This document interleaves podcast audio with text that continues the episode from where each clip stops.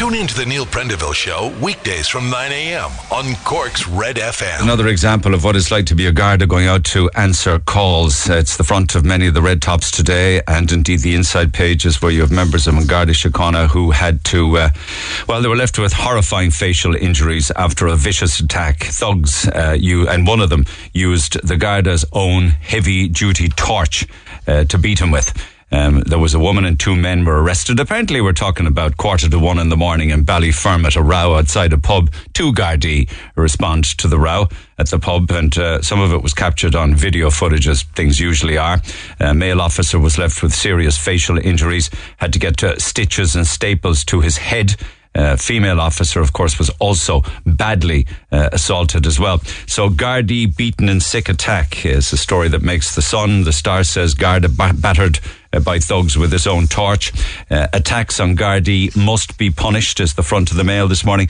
Senior Gardaí have called for mandatory sentencing, as in you just will go to jail. No messing, nothing taken into consideration, no backstory, no sob story, nothing. You just can't be doing this. Um, and it's a front page that makes story that makes many of the papers. And God knows there's enough criminality to be getting on with uh, to be dealing with on a daily basis from our courts, and we see the results of it. There's a story in a minute I'll tell you about a fellow who was out on bail and still up to um, anti, well, I was going to say antisocial, but criminality. Uh, there's another story then out of Dublin. I was sent quite an amount of video clips of this uh, over the weekend, um, where you have residents in the Dublin area of the East Wall on the north side of Dublin, where refugees arrived over the weekend, and it's thought that up to 400 asylum seekers, these would not be anybody fleeing war in Ukraine or anything like that. The papers break it down this morning uh, by way of uh, nationality, uh, with hundreds of people then gathering outside the building that's been used uh, to protest. And there's been two days of protest there. It's not as if they're racist or anti-immigrant or anything like that, uh, but residents are just very unhappy that their locality is struggling as it is without people being moved in in buses into the old ESB building uh, on the north side of Dublin. Uh, so I will come back to this in in a few minutes' time uh, because the papers uh, talk of it, and so does Micheál Martin. Actually, he's even rode in on this after the refugees' arrival, uh, where he talks about the fact that you know um, communities need to welcome new arrivals, but they must be consulted beforehand. And the big, one of the big issues with this is, of course, nobody is told that something like this is going to happen, uh, and and just buses and coaches just arrive. I don't know whether you actually saw any of the footage over the weekend. An awful lot of them, and it's very worrying, really, because you know, it's it's it's an awful lot of single men coming from Afghanistan, Somalia, uh, and Nigeria, and you might have seen uh, the coaches of them coming into the uh, into the into the area of the East Wall in Dublin and getting their luggage and what have you. I mean, I don't mean to be disrespectful to them. They they probably are looking for a better life. But if you're a resident in the area and you see this, you wonder why doesn't anybody tell us these things are happening? Uh, meanwhile, of course, people wonder as to where in the name of God everybody's going to live. And you have Leo Varadkar making incredibly stupid comments saw an, an, an interview with the, the Irish Times where he was talking about, you know, the grass isn't always greener on the other side. But we're paying two grand a year more now than we were last year. Average annual rent bills are now two grand by the time you compare now and last November. I mean, it's absolutely insane. And they break down the averages in the papers today, and it's about a 14% increase year on year. And that's Cork and Dublin and any major area. Like Cork now, it's uh, 1,708 euro, the average, average rent. Dublin is like 2,258. It's absolutely insane. And if you think other parts of the country are lower, they're not. Galway is only a couple of euro ahead of us, actually, weirdly enough. And Limerick is only about 50 euro less a month at 1600. So it's absolutely nuts. But the papers do talk of Varadkar today, who says that the grass always looks greener, but you won't find um, lower rents if you emigrate. What an, what an incredibly dumb thing to say. Um, he says cheaper homes may be found in rural areas of third or fourth tier cities.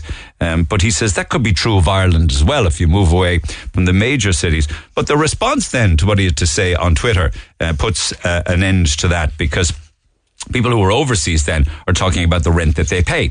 Uh, one individual pays 730 euro a month in Prague, while another is paying 1200 euro a month in Clonmel for a one bedroom flat. Another person is paying 600 euro for a three bed house in Spain. Uh, and it goes on and on. And the average rents then are broken down. Uh, we have Ireland then at about 15 or 1600 euro, while in places like Sweden it's 700, in Germany it's 740, and Spain it's 652. Uh, somebody says that they're in Hungary for a one room, one kitchen, one bathroom, and a large garden, 120 euro a month. Um, 22 miles outside Budapest. Um, and that's all it is, 22 miles outside Budapest. I bet you there's a, a, great rail network or a bus network or a tram network. And there's more like that. Even somebody from Paris got involved in it, and Porto and different areas like that. So I will come back to that and compare some more of the rents. Mind you, we're still paying astronomically high, and it is only down to profiteering. There's no other reason why average rents a year would go up by 2,000 euro. It just wouldn't happen in the last 12 months unless it was available or certainly uh, being driven by profit. So that's the story on that one. And I'll break down some more of the rental costs again as we go through the morning. But other things, of course, that do go up are interest rates. Have you ever noticed, though, that while interest rates go up on the things that you owe, you never get an interest rate hike on things that you're saving. I mean, years and years ago, interest was ridiculous. I mean, I can go back to the 80s when it was 16 or 17% for a mortgage or a bank loan and crazy things like that. But you also got 16% on money that you might have been lucky enough to have in deposit. Other countries in the Eurozone are paying much higher interest uh, for savings. But here, of course, not at all. Savers here are earning a quarter of the interest paid in the rest of the Eurozone, according to the front of the Independent today. And many people are finding it so difficult now that they are sick, but they can't afford to go to the GP. They may not have a medical card. They may be working and they may be cut to, pinned to the collar as it is. But criminality, where do you begin with that from the courts yesterday? Liam Heylin talks of, it's very interesting because you find people involved in burglary coming into the county from other counties.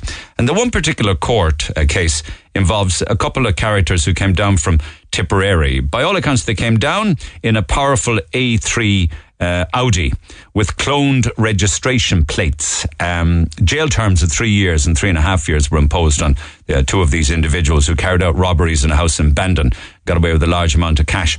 So it's broken down in the papers this morning. They were originally picked up on CCTV uh, in Cashel, apparently, uh, stopped the car, put on the false plates and what have you. Uh, and, uh, you know, uh, the breakdown of the court case this morning talks about the fact that they also had a litre bottle of Dettol inside in the Audi. And the guards believe they would have been using the Dettol to clean the house of any kind of evidence. And then there's the story of a fellow went on a burglary and a car theft rampage right across the city and county. This fellow's from Passage West. Um, papers this morning talk of uh, Stephen Collin, um, rampage of crime across the city and county, carried out several burglaries, stole 14 cars in a short period of time.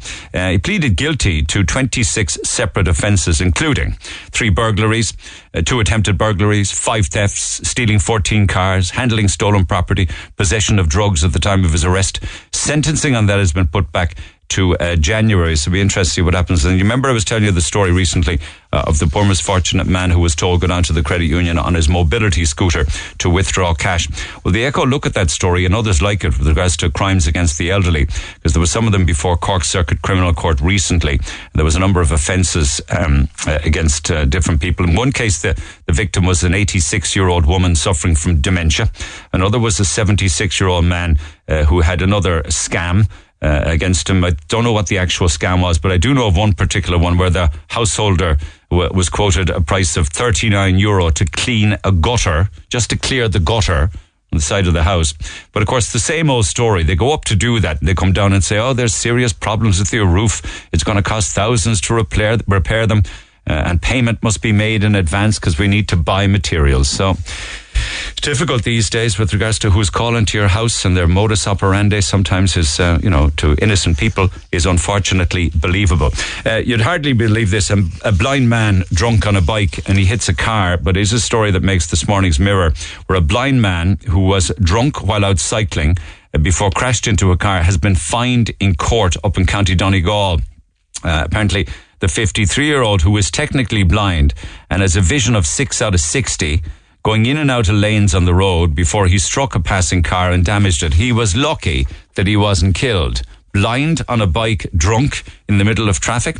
And then stories that dominated much of yesterday's conversation uh, the butcher's block and the carry on with regards to the way the owners closed the company and how they dealt with their staff, which really, really and truly, uh, to put it mildly, left an awful lot to be desired. It's picked up in the Echo this morning, given the chop by text is the front page. And of course, no back pay, no holiday pay, no redundancy, no thank you for your service.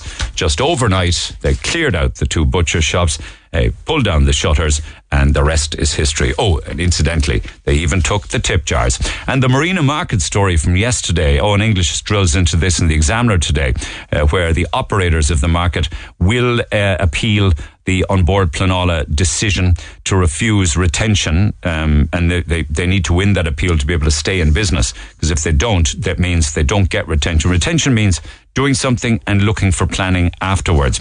So the paper this morning talks about CPR Properties. The property developer Tom Collin is the director of that, although he hasn't made any comments directly himself on it. And a source close to him told me uh, at the weekend that they're going to comply and they're going to work with An Bord Pleanála to try and sort this out. Do you remember the issues with the taxi drivers that if the car was 10 years old or more, it would have to be taken off the road? Stupid, stupid decision. If a car can pass an NCT or the taxi equivalent and it's kept well, it should be left alone. You could get into a two or three year old car that's absolutely manky you could get into a 15 year old taxi that's pristine. So, anyway, apparently that has been postponed. Uh, don't know for how long, but it means that at least 3,750 cabbies won't be at risk of being forced out of business in 2023. Uh, so that's a story that makes the papers today. And of course, Black Friday is ahead, and there isn't a day goes by that shoppers aren't being warned about cyber scams because there could be anything north of 26 to 30 million spent in this country on Black Friday. I don't know what the figure might be for Cyber Monday, but I certainly know that tens of millions a year like 45 million was stolen through frauds and scams in just the second half of last year alone. And there are so many different ways that people can get robbed these days, you know, and different kind of scams. So do bear it in mind. There's a big lotto win apparently. Millions a handy amount of money, but you'd much prefer to, to win it all on your own. But there's a group of old age pensioners who are in great form uh, above in uh, County Mayo because they scooped the top prize uh, of the million in the draw. And it's a joyous occasion, and they have the champagne out and they're celebrating on the front of the papers today. Uh, and have a great name for their group called Young at heart. Lines are open. You can text 086 uh, if you're interested in getting involved with us. Text 086 8104 106. Pick up the phone on 0818 104 106. The Neil Prendeville Show. Gold winner for Interactive Speech Program at the IMRO Radio Awards 2022. Cork's Red FM. All right, so here's what um, Varadkar, Leo Varadkar had to say to be respectful, give him his proper name. The Taoiseach, Leo Varadkar, he's warning large numbers of young people considering emigrating from Ireland amid the housing crisis that the grass looks greener but they're not going to find rents are lower in New York. I don't think uh, New York is a good example to use, to be quite honest with you, but he hones in on that as an example. But of course, in the real world, two thirds of 18 to 24 year olds and over a third of 25 pluses are mulling over a move overseas. In fact, many of them have gone already. I know of many who have left to go to uh, Australia, and I know of one or two who only left a few months ago, and already they're working they got a wonderful place to live. Everything's affordable. The quality of life is fantastic. The weather is better, uh, and they're having a great, great time of it. Uh, good jobs too, jobs that they were doing here or were trained here. But he says when people actually get into the reality of going abroad, you're just going to another busy city. Uh, you'll see the same problems, he says. So they break it down then with people responding uh, to Varadkar comments uh, on Twitter this morning, uh, and I gave you a few of them already. Um, and some people are saying things like, uh, "He's so wrong. When I moved home, my rent in rural County Galway was higher than I'd been paying in a very popular area." Of London. Uh, another one says, fabulous five bed apartment in the beautifully safe city of Valencia 1600 a month for a five bed apartment. Somebody says my rent in Hungary for a one room, one kitchen, one bathroom and large garden, 120 euro a month. Hard to believe. Berkshire in uh, has a fifth of the population of Ireland, but double the amount of places to rent. I pay 1300, says somebody. And if you looked at Daft now, you'd find very few apartments or homes uh, available. Emigrated to France and pay literally one half of my Dublin rent for an entire apartment. And one other one, I moved to Dusseldorf last year. Same wage, and I can afford a massive apartment. My apartment here is literally four times the size of my Irish one. And one very final one, I emigrated to France and pay literally one half of my Dublin rent for an entire apartment. Was renting out a room in a four bedroom house in Ireland. I've had an eight-fold increase in my living quality if you take rent per tenant as a ratio. Uh, and then last year, a three bedroom, two bathroom apartment in the heart of Barcelona with all bills included, all electricity, all heat, internet, 1500, which worked out at 500 euro per student per month. Not a hope of that in Cork for the same students this year. Absolutely not a hope of it. And you would be whistling before you'd ever even get considered to have the electricity, the heat, or the internet included. Calls on the way. Text 0868 104 106. Text the Neil Prendeville Show now. 086 8104 106. Red FM. Okay, to that story that I mentioned as part of the newspapers, where Micheál Martin says that um, we need to welcome people from overseas, but at the same time, it's important to consult before they arrive and let people in the localities know about it. Um, I got uh, videos sent to me at the weekend of men getting off coaches and collecting their their luggage in Dublin, and one one or two were saying, "I bet you won't mention this or drill into this story because it won't f- it won't fit your pro government narrative." I have far from a pro government narrative, I can tell you, but I was interested in it because uh, it's an example of what can happen in local communities when they are not consulted. Um, and the backstory to this is that by all accounts, uh, there's been a couple of protests uh, as a reaction to it. Uh, but you're looking at 400 asylum seekers who were brought into a particular area of the north side of Dublin, um, and they'll be housed. Although housed isn't the right word for it. these are um, an old ESB building by all accounts. I don't know what the conditions would be like inside in it, uh, but the residents up there are none too happy. Uh, Malachy Steenson is uh, a resident of the area, practicing solicitor himself, uh, and he joins me by phone. Malachy, good morning. My apologies. Let me just get your phone line right there. Can you hear me now, Malachy? Yes, I have you now. Yeah. Okay, so give us the give us the backstories to this because down here, what we what we saw was somebody videoing uh, men, a lot of young men getting off coaches and collecting their their luggage, right? Yes, and that was on, on Friday night, and that was the first. Well, that was almost the first um, knowledge that local people got. The first realization that there was something going on was earlier on Friday and on Thursday night. Um, vans were arriving with um, beds which were being brought in, and people thought this was a bit strange. Now, this is a relatively new building. It was the old Wiggins Teape building many years ago, and it was knocked down, and an office block was built. The ESB uh, leased it for a period while their um, own offices were over in Fitzwilliam Square were being rebuilt.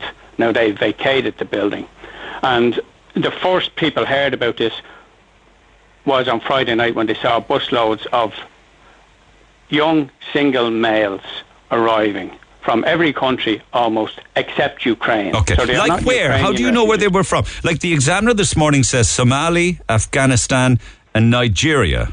Are there other Yes, countries included? Well, well, there are other, and we believe, Georgia, and uh, in reality, we don't know. But what we do know is, and the government has admitted that, this that they are not Ukrainians.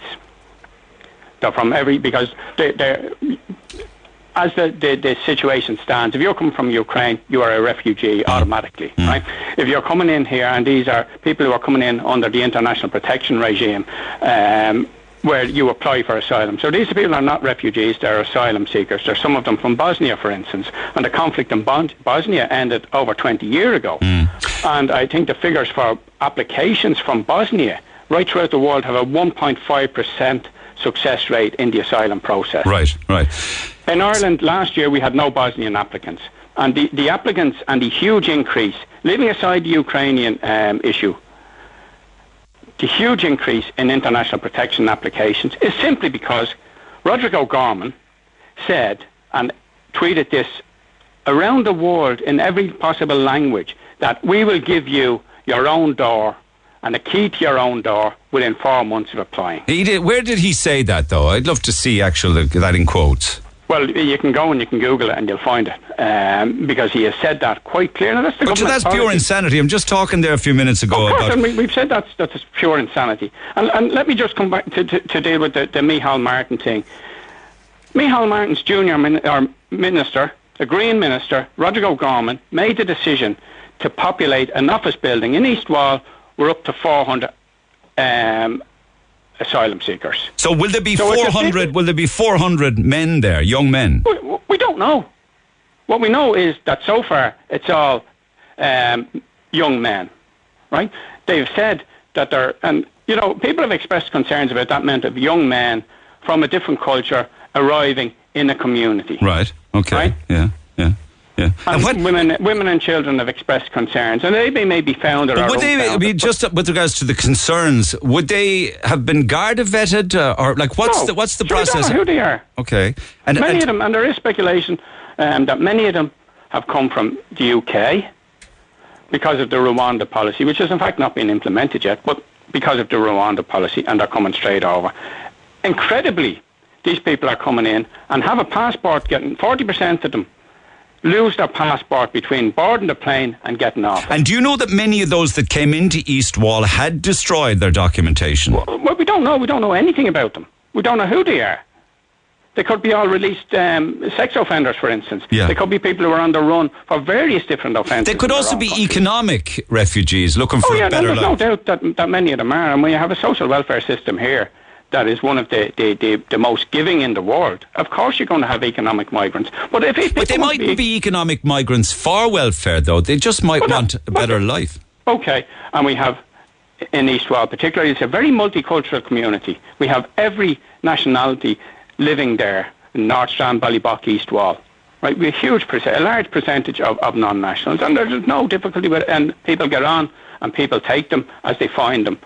And you know the community as well, Jill. Many of the local businesses are um, owned and, and run by, by non-nationals. Indeed, the, the, the locally elected mayor now, it's not a real position, you know, it's just a, a community Yeah. position, is uh, Mohammed, a Muslim from, I, I can't remember exactly what country he's from. Yeah. You know, and Yeah. a very, and, you know, so to, to be accusing uh, my community, which has been used, and the whole North Inner City has been used as a dumping ground in this asylum process, um, to accuse us of being racist is nonsense. But where would And these, like, where will these men eat and, and wash and, and sleep? Uh, Like, Well, that, that's a very good question. Uh, From what we've seen in the building, they put in basically partitions Right. and put a bed into them.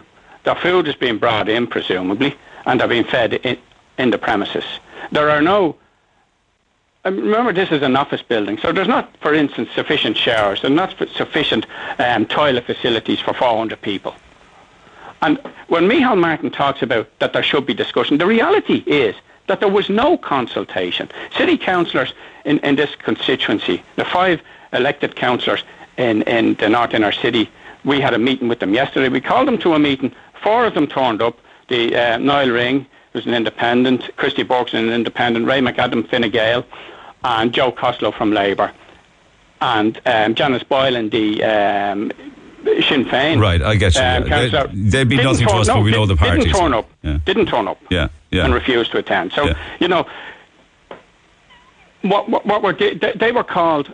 I got an email from the Department of Children on Thursday evening to say that there was um, an online meeting briefing on Friday at three o'clock.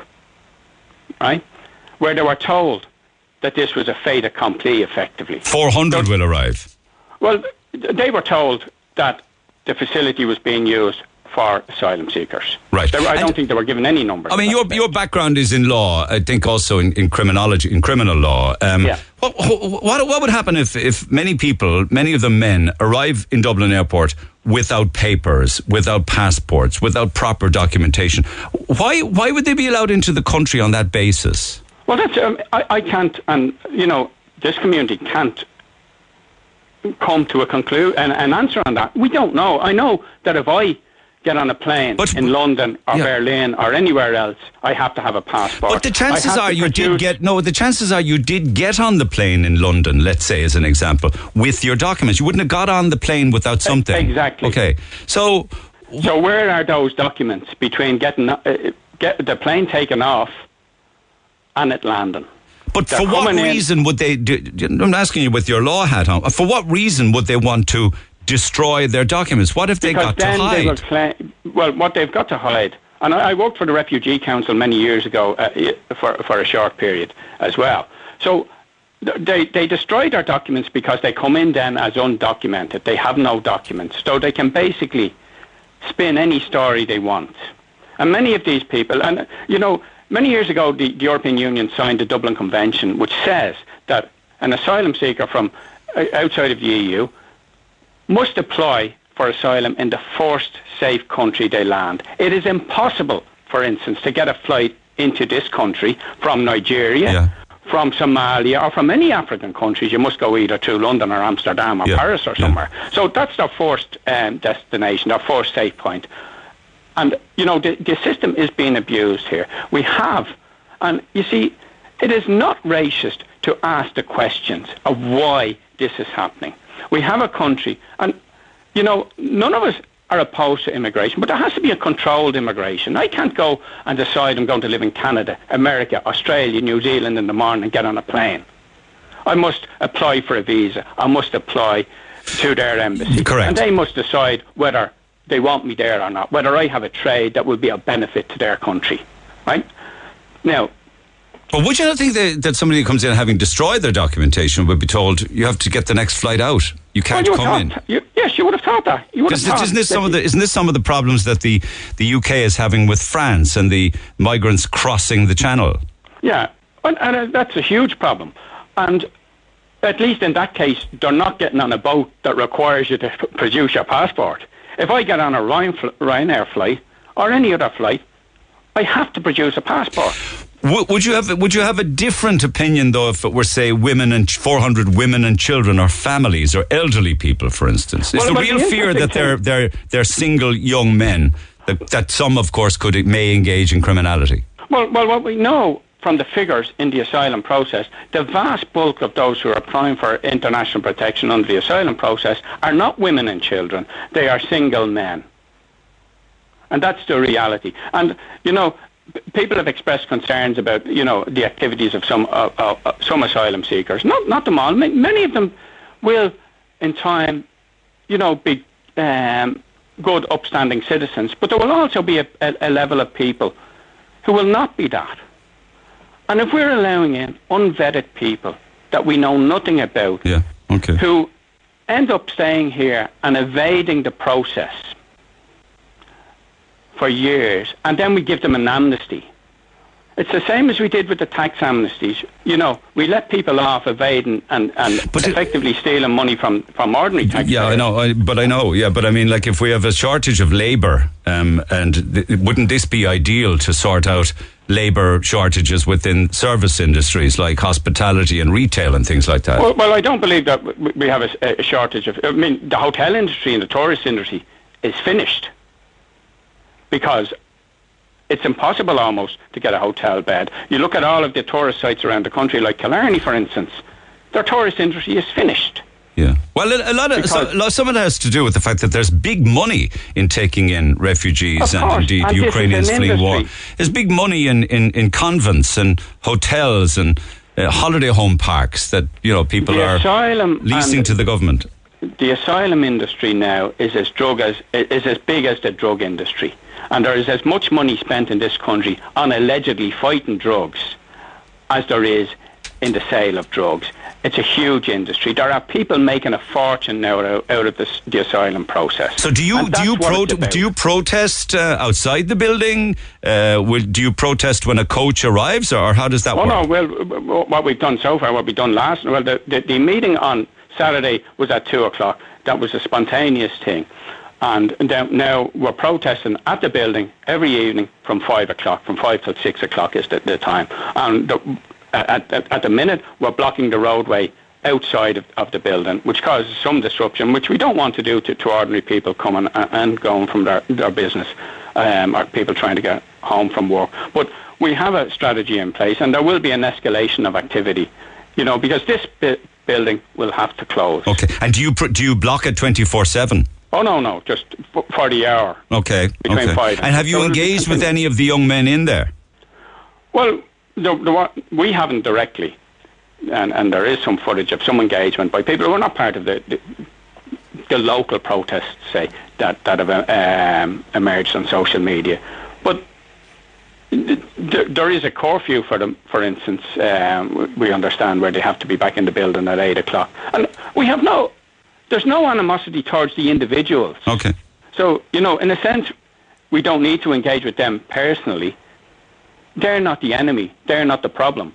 It's a government decision that's allowing them and using them as pawns. And, you know, you talked about using, um, you know, bringing in cheap labour is effectively what, what, what you've talked about. We have a survey at the weekend, which you, just touched on earlier, where a huge percentage of our young people can't wait to get out of this That's place. right, that's and the right. answer from the Tánaiste to soon to be He's in denial. Is, is, well, you won't get your rent any cheaper anywhere else. Yeah. I, you know, the reality is you won't get your rent any dearer unless you want to go to to the highest paid um, parts But- of central London or Well, Paris uses New. York as an example, which Yeah. is kind of lame, really. I thought. And the, the you know the Taoiseach yesterday and is now blaming us on being Russian pawns. That the, the asylum crisis is because of Russia. There are two problems. There is the Ukrainian issue, which you know people can argue about who's responsible for that. But this is not part of that problem. This is the international protection regime, where people outside of the European Union are coming in. And we're told we have these moral obligations. We have a moral obligation to the people in this country. We have a moral obligation to the million people that are waiting on the HSE hospital lists. We have a responsibility to the 100,000 children that are waiting on mental health assessments. We have a responsibility to the young children whose chemotherapy sessions were cancelled by the HSE in the past number of weeks. We have a responsibility to young children who are needing not just life-saving operations, but operations on spinal co- on their spine, for instance, which have been continually deferred, so that they can have a life free of some pain. Yeah. Yeah. That is where that. our responsibility is. Yeah. And what is the government's answer to that? To bring in this year alone up to 100,000 people to put greater strain on the health service. Yeah, a lot of those are Ukrainian, though, and I know people have issues with. Some people are very No, but if you bring in well. 100,000 people, a percentage of them will require medical Oh, treatment. for sure. That's the law of Without a doubt, averages. Yeah. So well, and also yeah. strain on the welfare system itself, I know, and Yes. medical card system and what have you.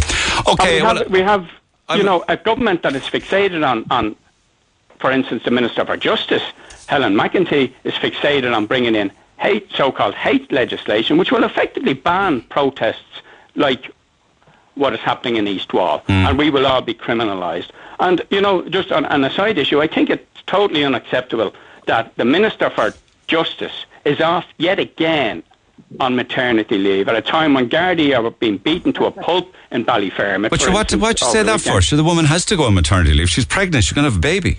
Hold on. Her portfolio is being handed over to the Minister for Social Welfare, who you would think, with the biggest spending department in the government, has a responsibility to deal with that. If she wants to go off on, no problem, we're going off on maternity leave, but another minister should be, a, she should abandon the position as minister. And the only reason she's been kept staying on as a minister is to ensure that our pension at the end of this government is a minister's pension. Who? Now- McEntee?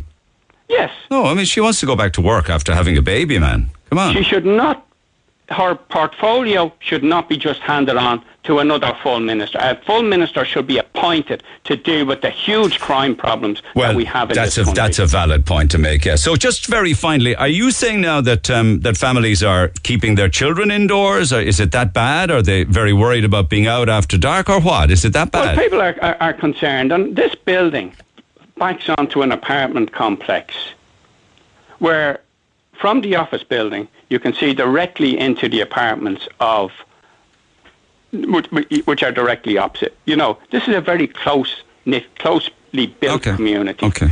And, you know, it's an area that has been deprived, and it's an area with huge historical um, significance. And people who are out Well, you say that wouldn't happen in a more affluent area. No disrespect to the area you're in, but do you know what I mean?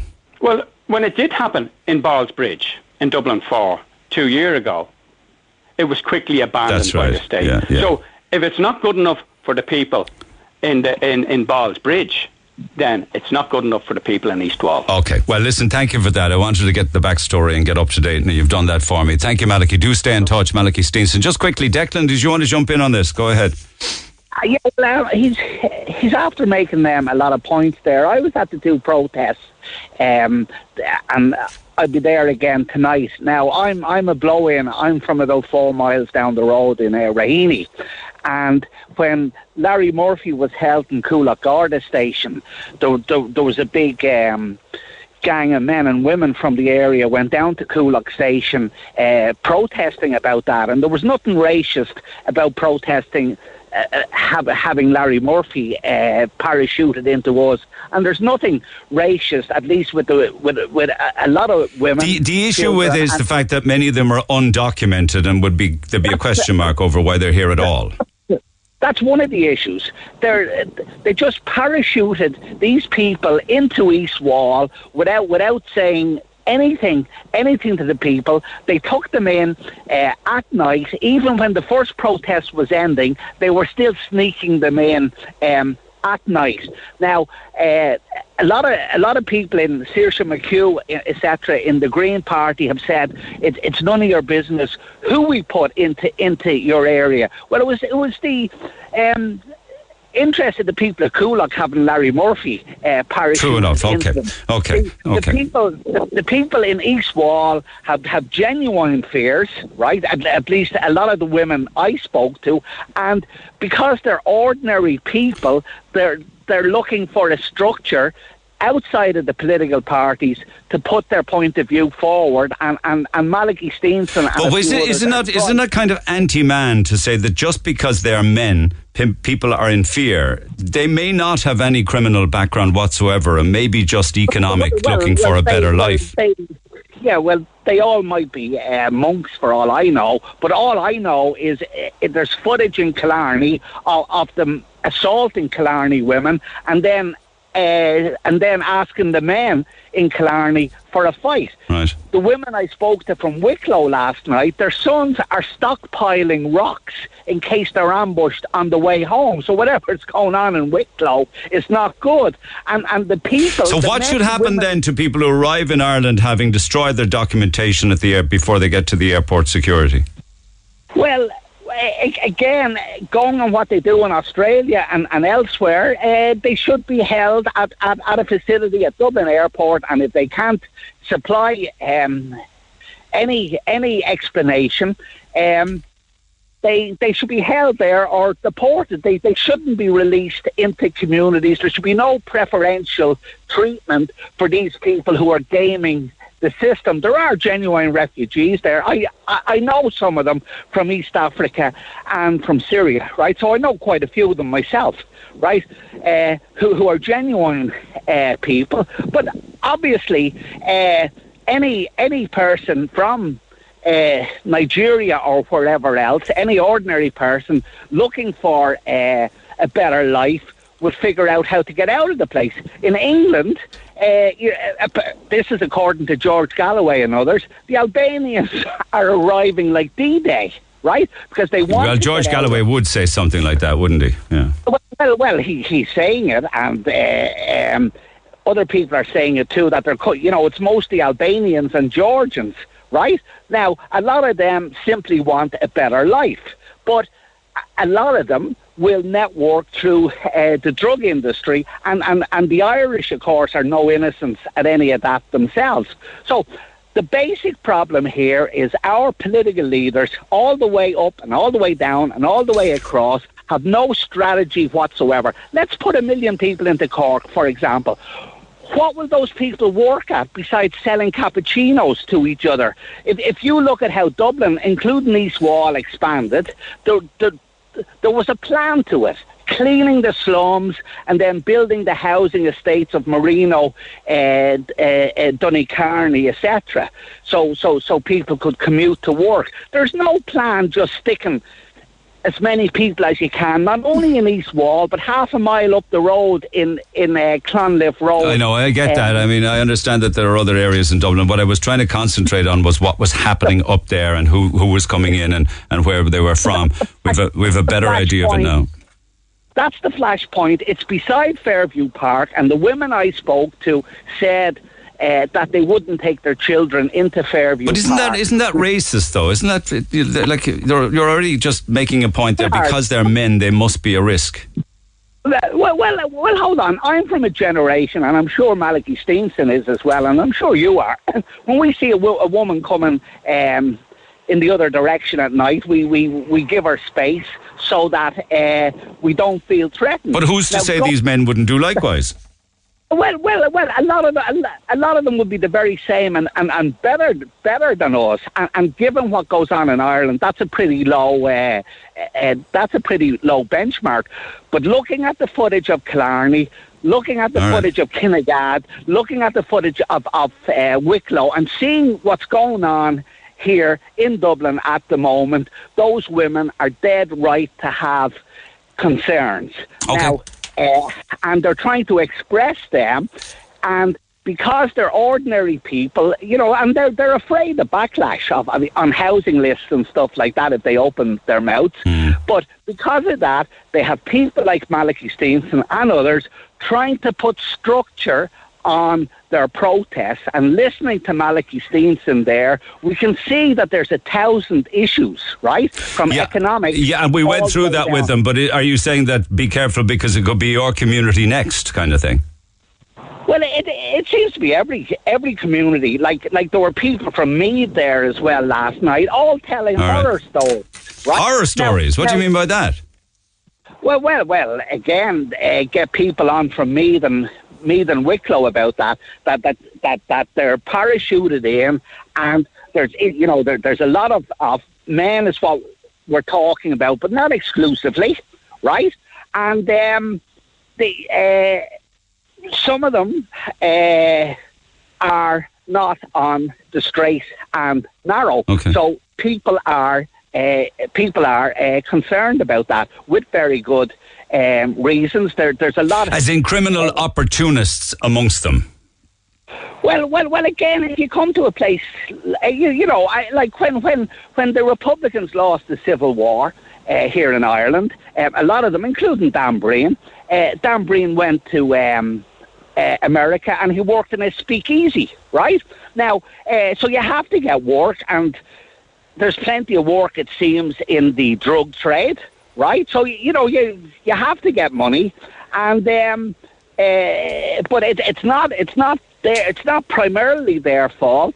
It's the fault of uh, the political parties who, according to Malachy Steenson, some of them wouldn't even look at uh, uh, meet them, and some of the comments by the local politicians and further up the food chain Okay. were actually quite disgusting. Okay. The people of East Wall and other areas, uh, Ballybough, etc., they have genuine concerns. And it's the job of Mary Lou McDonald, who was booed, her, her, her effigy was booed last night, uh, to express those concerns. But all they can do to their electorate is call them racist and call them names. They're Yeah. not racist. Yeah. They're just interested in the World Cup and, and you know, taking their children for walks, etc. Okay. Um, and that's all being messed up at the moment. Okay, thanks, Declan. Thank you. Text 0868 104 106. Pick up the phone on 0818 104 106. Get it off your chest. Call Neil Prendeville now on 0818 104 106. Okay, we have uh, we have a problem. Um, What, what problem? well, There's this no is problem. this is Qatargate version two or m- m- number two. Yeah. Okay. You you um, also are in this buster, aren't you? Yeah, I was in the, the we did two busters. Um, No, one, no, uh, one, one. what- what team the did you get? One, and uh, the second one, the What, te- what teams did you get? the teams were drawn out by uh, Ms. Lana O'Connor, news editor, and See, when you're explaining, you're character. losing, right? Only for the second. Sorry, now only for the You second. know that he I gave me wasn't here for the Wales, and the uh, and what are the odds on Wales? Like what? Well, Claire did the first draw, right? So Lana did the second draw, and uh, in the second draw, um, What second draw? Wales are poor. we though. did a second buster. Well, if I get to- we'll be here all morning if you don't answer my direct questions. what and um, country did because you get? I was the like we needed to fill out the buster right because we needed to um, I needed to have a draw basically so I entered the as the last team uh, because Resting Kevin Galvin actually pulled out in a huff just before Resting nine o'clock so I took Kev- I took Kevin's spot and uh, Lana very kindly drew out Argentina for me because it was the last team did you remaining just in say pot that you one. Got Argentina I in the got buster? Argentina You did in the actually, buster. yeah. right. Did you get Wales, Neil? I got Wales. Yeah, yeah. What are the odds? What are the uh, what are the odds on Argentina to win the World Cup? Uh, pretty high they're second favourites Okay, what are the odds? Um, I can't even remember now. I think there were Somebody tell me the odds for five to Argentina. two, maybe Five to one, is it? five to two, maybe. Yeah, it's, they're, they're second favourites anyway. Five to two. What are the odds on Wales? Uh, not uh, hope. 175 to one. close, close. Yeah. So I think this is victimizing my team because Kevin got um, Morocco at 300 to 1, right? And Seamus got Qatar at 1,000 to 1. But one moment now, Claire got an excellent team. That doesn't matter, they're Claire second draws.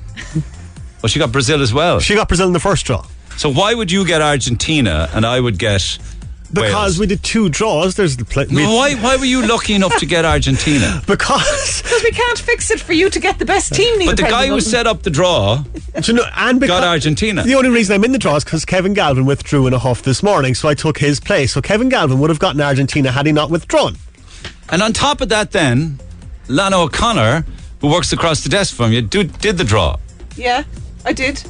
It was observed by Kate actually. In marketing. Observed Yeah. or ob- absurd? Which We had an independent observer in Markin and Kate O'Hurley. Well, that was going to be my question, Neil, because I got Qatar twice. No, you didn't. I sent out an email correction, so This you is- didn't this get a. is- Qatar I think it should be abandoned and redrawn independently of either of the two of you. I'm serious. No, judge's decision is final. I'm the judge, therefore. Can yeah. I can I can I uh, defend my defamed name here by No. Hagen and Sites? Oh yeah, No. see, see, all of a sudden it's like FIFA over there in the corner, just making decisions with no accountability at the end of it. Great. The reason I went off in a so-called huff was because Rory told me, "Well, look, if you get the same teams in the second draw as you did in the first, that's just tough." And I thought, well, what's the point in spending a fiver to get the same teams again?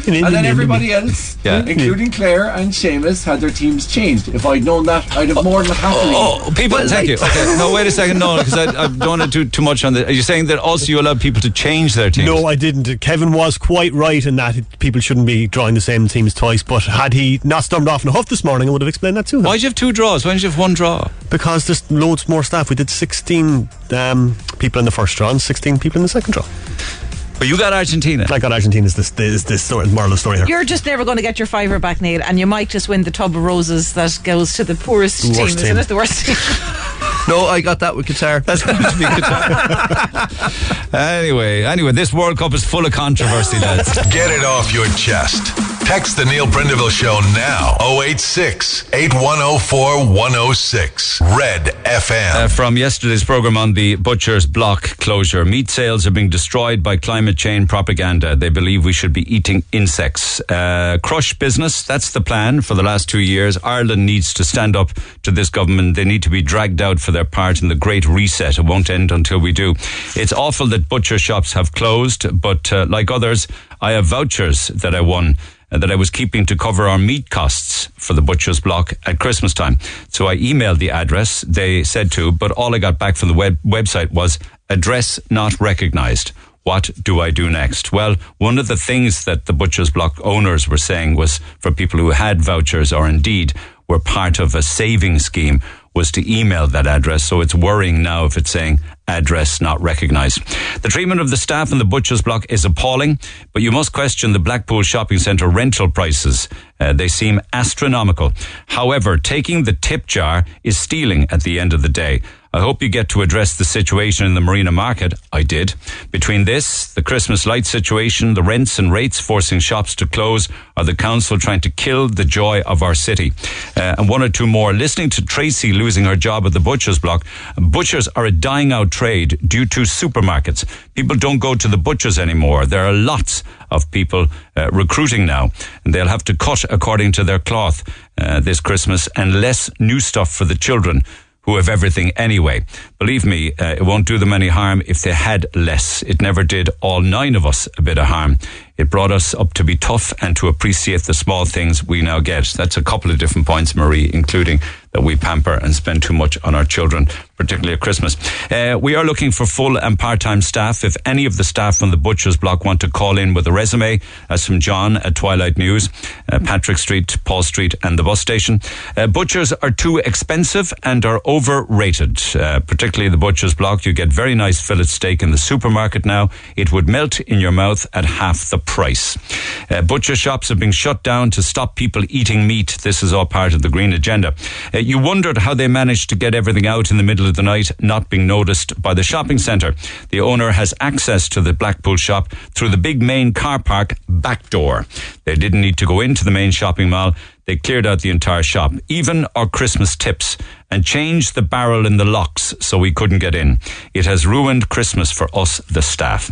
Uh, one or two more texts then. We have a butcher shop on Popham's Road on the north side, Liam Canary Family Butchers.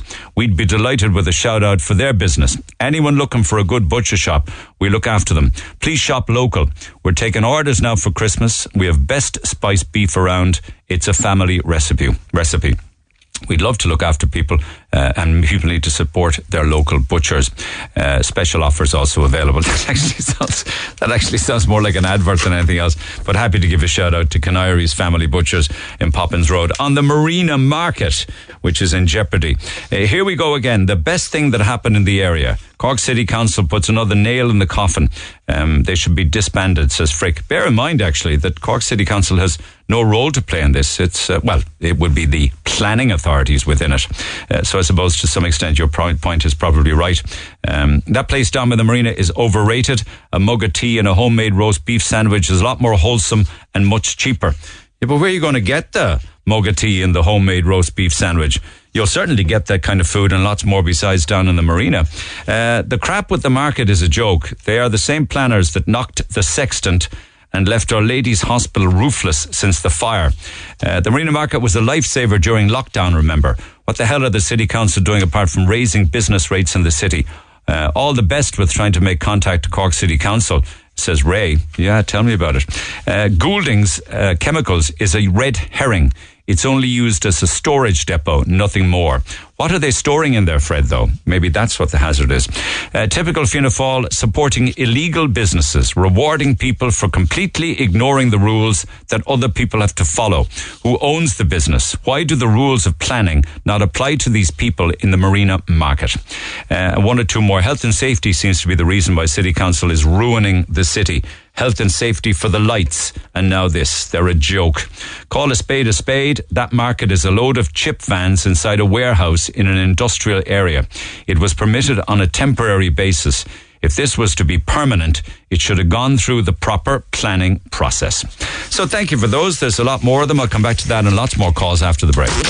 Get it off your chest. Call Neil Prendeville now on 0818 104 106 Red FM. I'll come back to the calls, texts, and comments on different topics across the morning. I promise you that. But I was intrigued by a story that I read in the Echo recently. It's a super article by Sarah Horgan, and she talks about a Cork brother and a Cork sister who were adopted separately uh, when, when they were very young, um, and then had a chance encounter many years later uh, unbeknownst to each other until they got chatting, they found out that they were brother and sister. It's a fabulous story. It's the story of Jerry O'Malan and Val Russell, and they both joined me by phone. So, good morning to both of you, Jerry and Val. Thanks for taking the call. Morning, Neil. Great chatting with you. So, what's the backstory? The backstory to this is that both of you were adopted as very young children. Is it out of the Sacred Heart Convent? Jump in, either one of you, just to pick up on the story. Uh, we were actually both uh, adopted from Bessborough, Neil. Uh, my brother Jerry was born in 73 and I was born in 74. Right. Um, so that's what the story was. And the funny thing is, myself and uh, Jerry have both the same biological parents. And all was growing up as a child when I was very small. I was adopted by my father, Paul Russell, and I had four brothers and a sister. And I kept asking my dad when I was small, Where's my brother? Where's my brother? And my dad said, Your four brothers are there. I don't know what you're talking about. Now, I was always told I was adopted. There was no big secret in the house. But were you told that you had a biological brother? No, no. You just So I knew? didn't- no, I. Do you know the only way I can explain it, Neil? I. It's like there's a party I'm missing. And when I was a kid, I used to say to my dad, "Why didn't you adopt my twin?" Because I, I had this feeling I had a twin, and my dad said, "I don't know what you're talking about." Yeah. There was only one of you, girl. He said, and that was enough for me. He said, Yeah, yeah. if there was a second one, he said, I'd have taken both of you, you know. So I kind of, I suppose, put it out of my head then for years and years and years. You know what I mean? Because I suppose, like a lot of adopted children, we we have fantasies. You know, you have fantasies of what your parents are like, where they came from.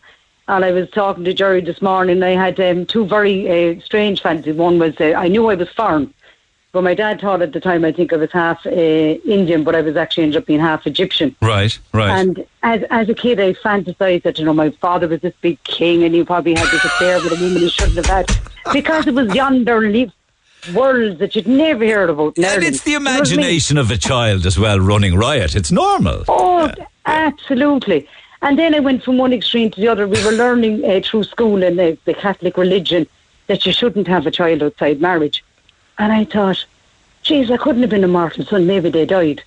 So then I made up my next story was they both got killed in a car crash.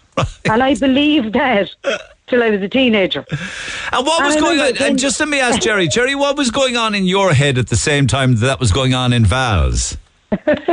Uh, well, the, as I said, it, uh, it was the polar opposite in a way, Neil. With the, the weird thing was I froze down completely, and um, it was like ticking a box. Um, as I kind of said, I was going to, oh yeah, I was adopted. Uh, you know, how how interesting. Like, but, Yeah. but kind of nothing beyond that. Just it was like, yeah, my adopted parents are my parents, and there's some other thing, but it was so alien and foreign as it literally didn't uh, register emotionally at all at that stage. Yeah, for for someone who someone who went in as a career to directing and writing and scripting movies, um, you didn't have as fertile as imagination as your sister then, as a young fella. Well, do you know the weird thing? I did, but just not. no, I was off the wall, Neil. Completely, I'm still off the wall. But um, I just, in that regard, I, I think I just sprayed some kind of antifreeze on the old soul or something because, as I say, in my plays, in my thing, it was the opposite way around. Um, just with regard to the adoption thing, I was totally shut down to it, which is weird, you know. So we had we had an opposite uh, experience in that regard. But did it did it a time arrive, Val, when you started making inquiries though about whether you had Yeah. a brother or not? And I, I- think I you suppose- ultimately then got to write, was it? So what what happened was when I when I was um, 18 years of age, I became pregnant, and I suppose when I started going to the hospital visit, they were saying, "What's your family medical history? What's your?" I know. And and I was kind of going, "Geez, I haven't clue." Yeah. Do you know? Yeah, yeah. uh, and I like it got me thinking.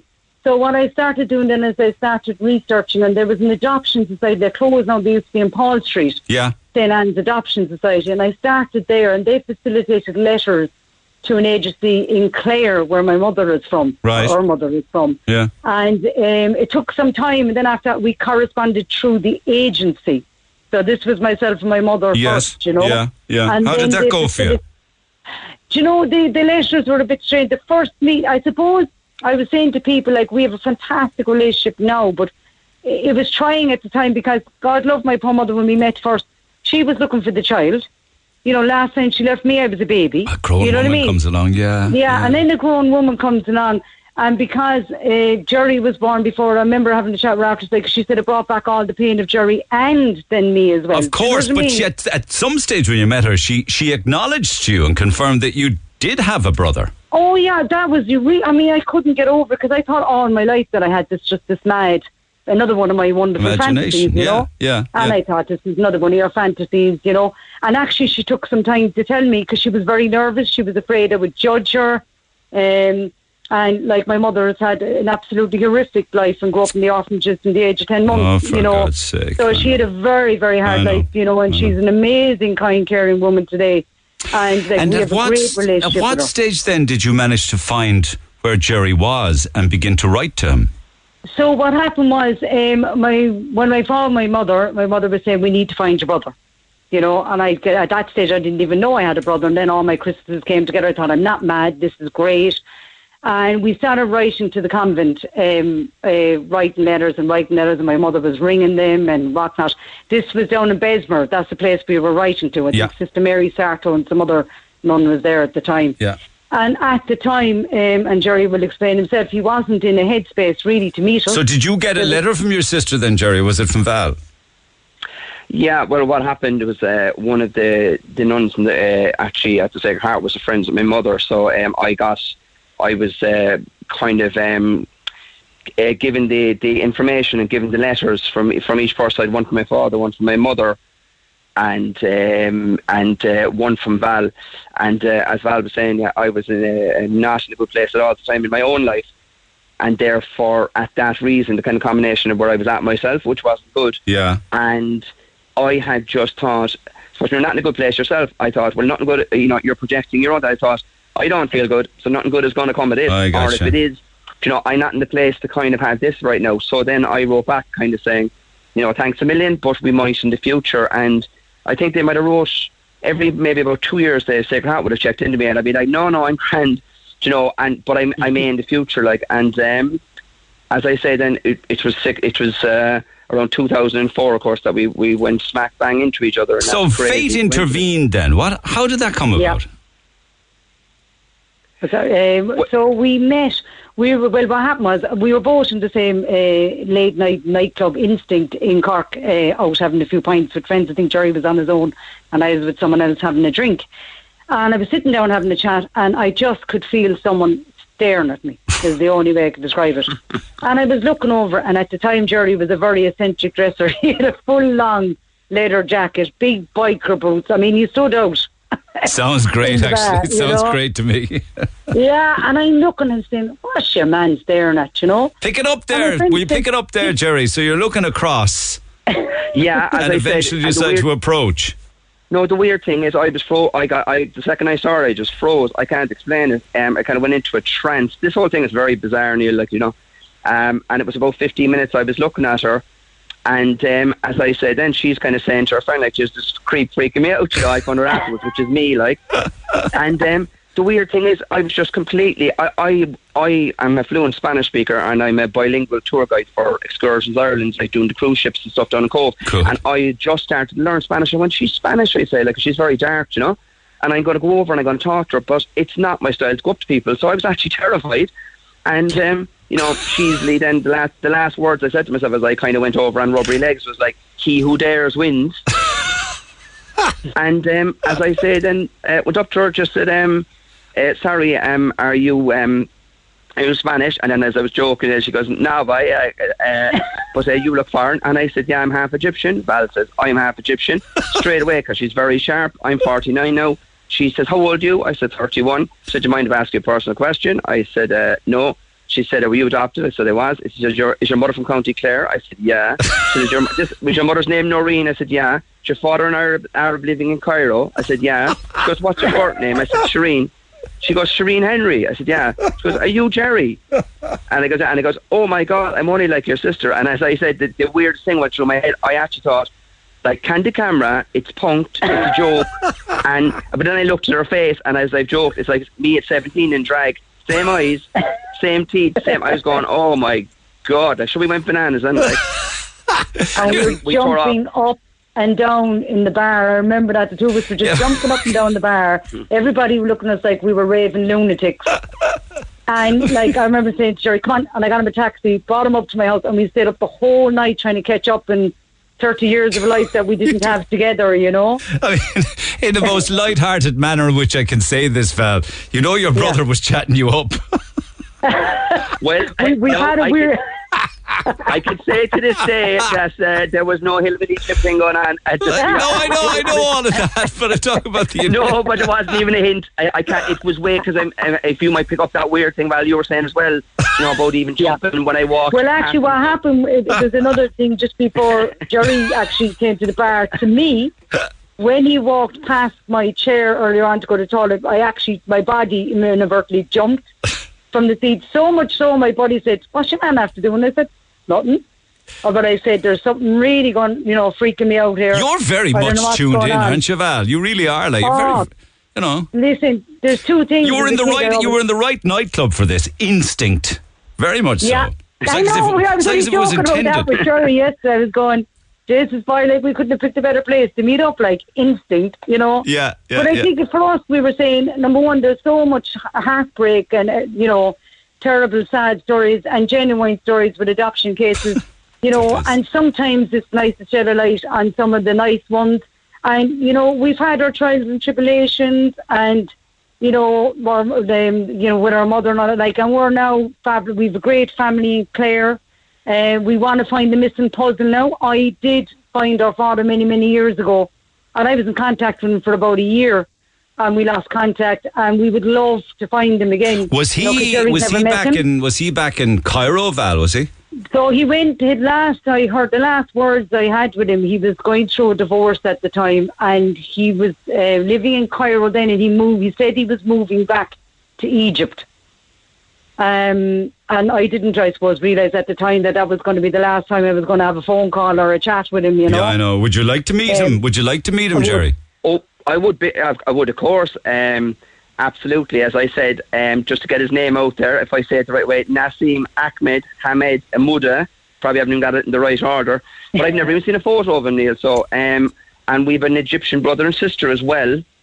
So, I mean, oh, there's about eight of us all together. It's mad. Like, I, of course I would. You know? Who's got the Egyptian barber that you've been asking for help? Which one is that? Yeah, the, uh, the lads are going to kill me because I came I came right up on Google as now because I get I get the, the hot towel shave and the hair and I can't even remember the name. Like I forgot, they're across from the GPO and they're brilliant and I'm in there all the time and they go and murder me. They're probably all crying. They're now inside crying in Arabic. but um, they were because they're very good. Like and You should get the Egyptian for a wedding. barbers on the case, shouldn't you? But that's uh, that, that's what I'm saying. And one of the lads was over for a wedding, and, and he was over for three months, and I think he he didn't get anywhere with it. You know, it's it's my grandmother's um, old address. Like it's a real, you know, you're like talking a needle in in a needle, a haystacks in Cairo. Like. Oh God, it would be a wonderful thing, though, wouldn't it? What about your What about your birth, ma'am? Have you managed to, to hook up? Yeah. Oh, yeah, we we've had, a yeah, great so that- relationship. Yeah, sorry, What- Jerry, go on. What was that like, Jerry? Oh no, you're grand. Yeah, as I said, um, after I met a few months after I met Val, I uh, I met uh, my birth mother Noreen. Went up to County Clare, met all my half brothers. And like we've all, as I say, we've all, and you know, I also when I grew up in my adopted family, I didn't know where the I'm an actor and a singer and, and all. I didn't know where any of that came from. So when I met the family, then they all had fabulous singing voices, like the the lads have won kind of Bowron stuff, and the mother's an amazing singer. So it explained where, and the, and Noreen is some storyteller as well. I can tell you that much. So And, well, uh, like it's like where- pieces of the jigsaw started to fall into place. Yeah. A hundred percent. Yeah, yeah. Do you know? As, I mean, as um, Val was saying, and uh, I, you know, that kind of Forrest Gump analogy of uh, life is like a box, box of chocolates. Adoption is um, a necessary thing, but you know, it's a very mixed bag of what you get. Overall, like we we've had an amazing um, experience. There were definitely some bits of it, that, you know, that are difficult and stuff. But um, overall, it's and, and this is the thing we want to highlight as well. There's an, there's plenty of sad stories and plenty of I tragedy around I the whole thing that took place. story. But let's highlight. It's great to highlight that the good stuff that came out of it as well. You know, just to give people a bit of an uplift. You know. Absolutely, you're like the fella that got pushed in at the deep end, like, and had no control over it. Right? It's either well, sink or sure, I swim. mean, look at, but look at how it ended up. I mean, because as I said, the amazing thing now is Val was actually producing my first feature film, like because um, I, I had a, a I did a comedy feature film there at the start of the year, and we even launched it in um, we launched it in Clancy's first, and then Val uh, charmed the ears off the guy in the all cinema, and we screened. But I mean, I did my own um, a kind of um, mess take on a James Bond movie Bond Bond delusion. Yeah. Yeah, Which and- is on YouTube, by the way, if anyone wants to watch it. Well, there you're very proud of your brother, aren't you? Fairness. I'm incredibly. I mean, there's no one more proud of me. Wouldn't- of Jerry, I, I know the story and the journey he has done, and he was two years editing it, and every day me driving him nuts, going, "Is it done yet? Is it done Well, yet?" let's get everybody to check out the film Bond Delusion on YouTube Yeah. for sure. We will. Yeah. Yeah. Wouldn't it be? Wouldn't it be another great chapter if you found your birth dad? Wouldn't it be a wonderful thing? This is I it, think I think we is- can. Yeah. Yeah, sorry, Yeah, he doesn't know we met you. That's the weird thing. Well, as I said, he could turn up Yeah. from, the, mo- he, he- from his end, Neil, to be super easy because we haven't gone anywhere. We're just in Cork. He's and I know he really say that. wants to meet Jerry because, and I said this to Jerry. See, my father never knew I existed. That's another part of the story. Really? So really? Yeah. So what happened? My poor God, love my poor mother. When she she lived in the UK and she met my father Ahmed, he was um, studying. Um, he got a visa to to do uh, economics in college over there. My mother was working, I think, in, in one of the hospitals In London, was and it? they dated for a while. Pardon? In London, was it? Yeah, in London. Yeah. So they dated over there uh, back in the day, as they say. And uh, my mother fell pregnant, came back to Ireland. His visa ran out. He had to go back to Egypt in between the the, the years, you know. Yeah. So when she got home, God love her, the first thing that any uh, everybody did back then was that we were sent to Bessborough. Yeah. So yeah. she was sent to Bessborough. Um, she was writing to Ahmed. Ahmed couldn't get a visa into Ireland. Uh, my mother was sent to Bessborough, and she said, you know, she said, you know, the nuns kind of more brainwashed her and said, you know, you're never going to get anyone to mind the child, especially it's half caste, and that was kind of brought up, and that you're very lucky now we've someone here for the child, and all this kind of was was uh, planted in my mother's head, and she said, you know, um, then Jerry's Jerry was um, adopted, and what happened was my mother got a, par- a job then in Bons in the hospital there in Cork. Yeah. And what happened was Ahmed got in to Ireland. Now, I think Jerry might have been two months older. They were very much in love then, weren't they? Oh, they were, and what happened was my mother broke out of the convent. They was murdered. She went out to sneak out to find them, and uh, they booked a night in the Imperial, and hence why I'm here. I was conceived in the Imperial Hotel. You through christened the the grief hotel. and through everything. Jerry, there's a film in this, pal. There's a film. There's a script there waiting to be written. There's several films. it's, we it's talked about mad, doing a like as they say, documentary true, as they were saying, true to stranger in fiction. And, And did it your did your you know. did your birth dad then just did he have to leave again then or what? So what happened was my mother went back to he was all, he was upset that Jerry was gone yet he couldn't really stand by my mother because I think he had an arranged marriage at some stage anyway. All to go back right. to. Oh my God. So there was a whole other side to that. And then what happened? She followed him back to the UK, and they could, so she didn't. When she found out she was pregnant, she said nothing to him and came back to Ireland because she said she couldn't have faced all of that again. And God love her. What happened this time that was a bit different. She was sent back down to Bessborough, but she fought tooth and nail and took me out of Bessborough. And I was rare. She brought me home to Killaloe, and I stayed in Killaloe for a few months. And then my mother eh, couldn't, I suppose, emotionally or financially look after me. You know, it was an ideal that she wanted to do because she'd lost one child and didn't want to lose another. Oh, and then I was taken into the care system for, I think, three months. And I was adopted on Valentine's Day. Oh, hence why I was called Valerie when I was six months. Amazing, isn't it? I just yeah, it's so much so, of it. you know, You know, it's hard journey for her. it's like, I mean, bittersweet now looking back at it, Yeah. not it? Oh, it is, and I can only imagine like the, the the amount of emotion we opened up when we rocked in the door. How was it going? Like, I you know, I know, I know. But at the same time, it was all centered on love. Their Oh, love for each other, you know, and the and the Uh, system that prevented it, if you like, you know, it's very it's tragic in that regard, it really is. Oh, I- But would, would the would the she's a great Egyptian would the Egyptian embassy not be able to help or uh, trip to Egypt or you know going through census and things like that? Nothing like that. I suppose we haven't, Jerry, we were laughing, we're, we're lazy lookers. We say we tried it, we haven't really. We've kind of talked about it. we about tried it. everything. we tried it and we tried think we- nothing, isn't that it, Jerry? We've joked that there's a, there's a, I think there's a blind spot with both of us with that. Like, yeah, I mean, uh, my hairdresser's probably not like the equivalent of Interpol, you know. Equivalent to Interpol is the Egyptian hairdresser on Oliver We should Plunkett probably Street. take that as the, yeah, to be the whole move, the whole subplot about the hairdresser. I think you need to step up a gear, guys. Find your birth dad. But there's definitely a documentary there. It's just screaming to be made. Well, we've ta- we definitely talked about that because um, you know, Yeah. so we may we may look at at uh, doing that in the new year. We could do a whole series of, of interviews with family and stuff. Oh, like will you we- we- please stay in touch? Because everybody would be really, uh, you know, We would. would be really absolutely. interested in an update if and when there is one? Well, an we update. will, of course.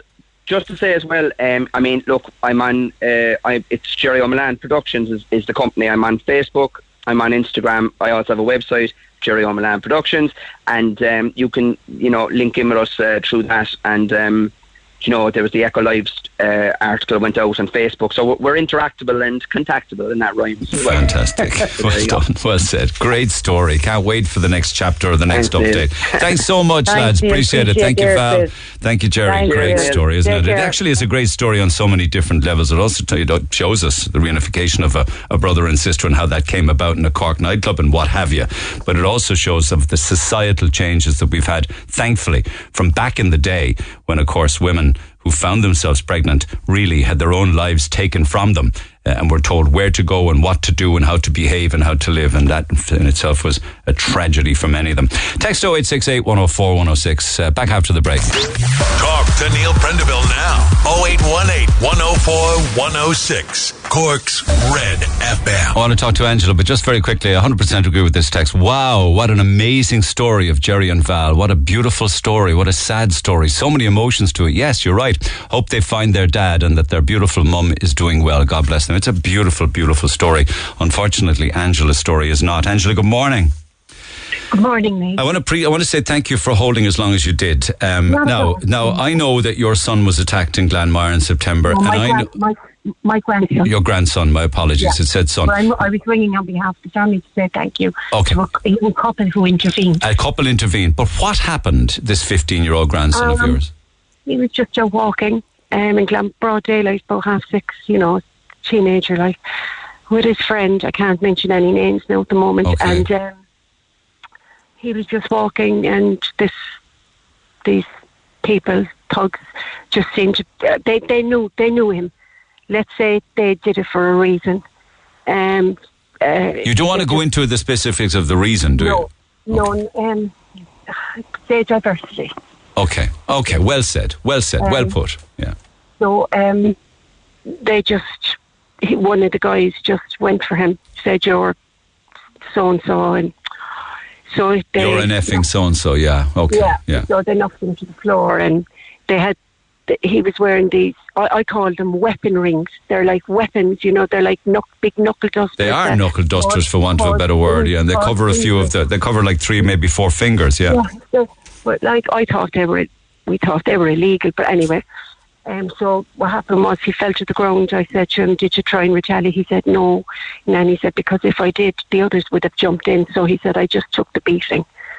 So they knocked him to his eyes were black. His they tore down his nose with he tore down his nose with this big weapon ring I called them. Okay. And um, he was in bits. And then this this young couple passed. Was down by the JA club, and um, so next thing this young couple passed and they shouted, "Hey!" So cowardly, you know, as they are, like they ran. But they other two were shouting on, beat him, beat him, bait him, bait him. They were saying, and um, so the young couple were horrified. They brought him into the JA club. The JA club cleaned him up, got him, got him home, whatever. And um, but we we never got. We thanked the JA club, but we don't know who this couple is. We just want to say thank you so much for being around because if they weren't there, God knows what would have happened. Because this is a very gentle boy we're talking about, you know. Of course. Yeah. Of course. Yeah. classes, Yeah. dance classes and been in shows and blah blah blah. He's artistic, is he? In that way. Yeah, very much so. Very So, talented um, lad. Yeah. Okay. Ah, he's, he's, he's just, I know he's my grand, but he's just such a gentle, and the thoughts from lying on the floor like that, like it's, it's, eh, anyway, it was Yeah, some, so, sometimes they very much have a particular victim in mind, you know, and of course yes. they're all very brave scumbags when they're in groups like Oh, that. Completely. Yeah. Well, I was saying there to the, your researcher, I said, you know, the sad thing about it, like we were saying when we reported it, like they were fantastic. No, the guards—they were horrified, but um, they wanted the Jan, oh, they wanted him to prosecute, but they, he he won't. Like, Did, and I won't go into much detail there, apart No, from asking no, you, did no. the Gardaí know who beat him up? Yes. But with, without him wanting to do it for his own reasons, there's nothing the guards can do about it.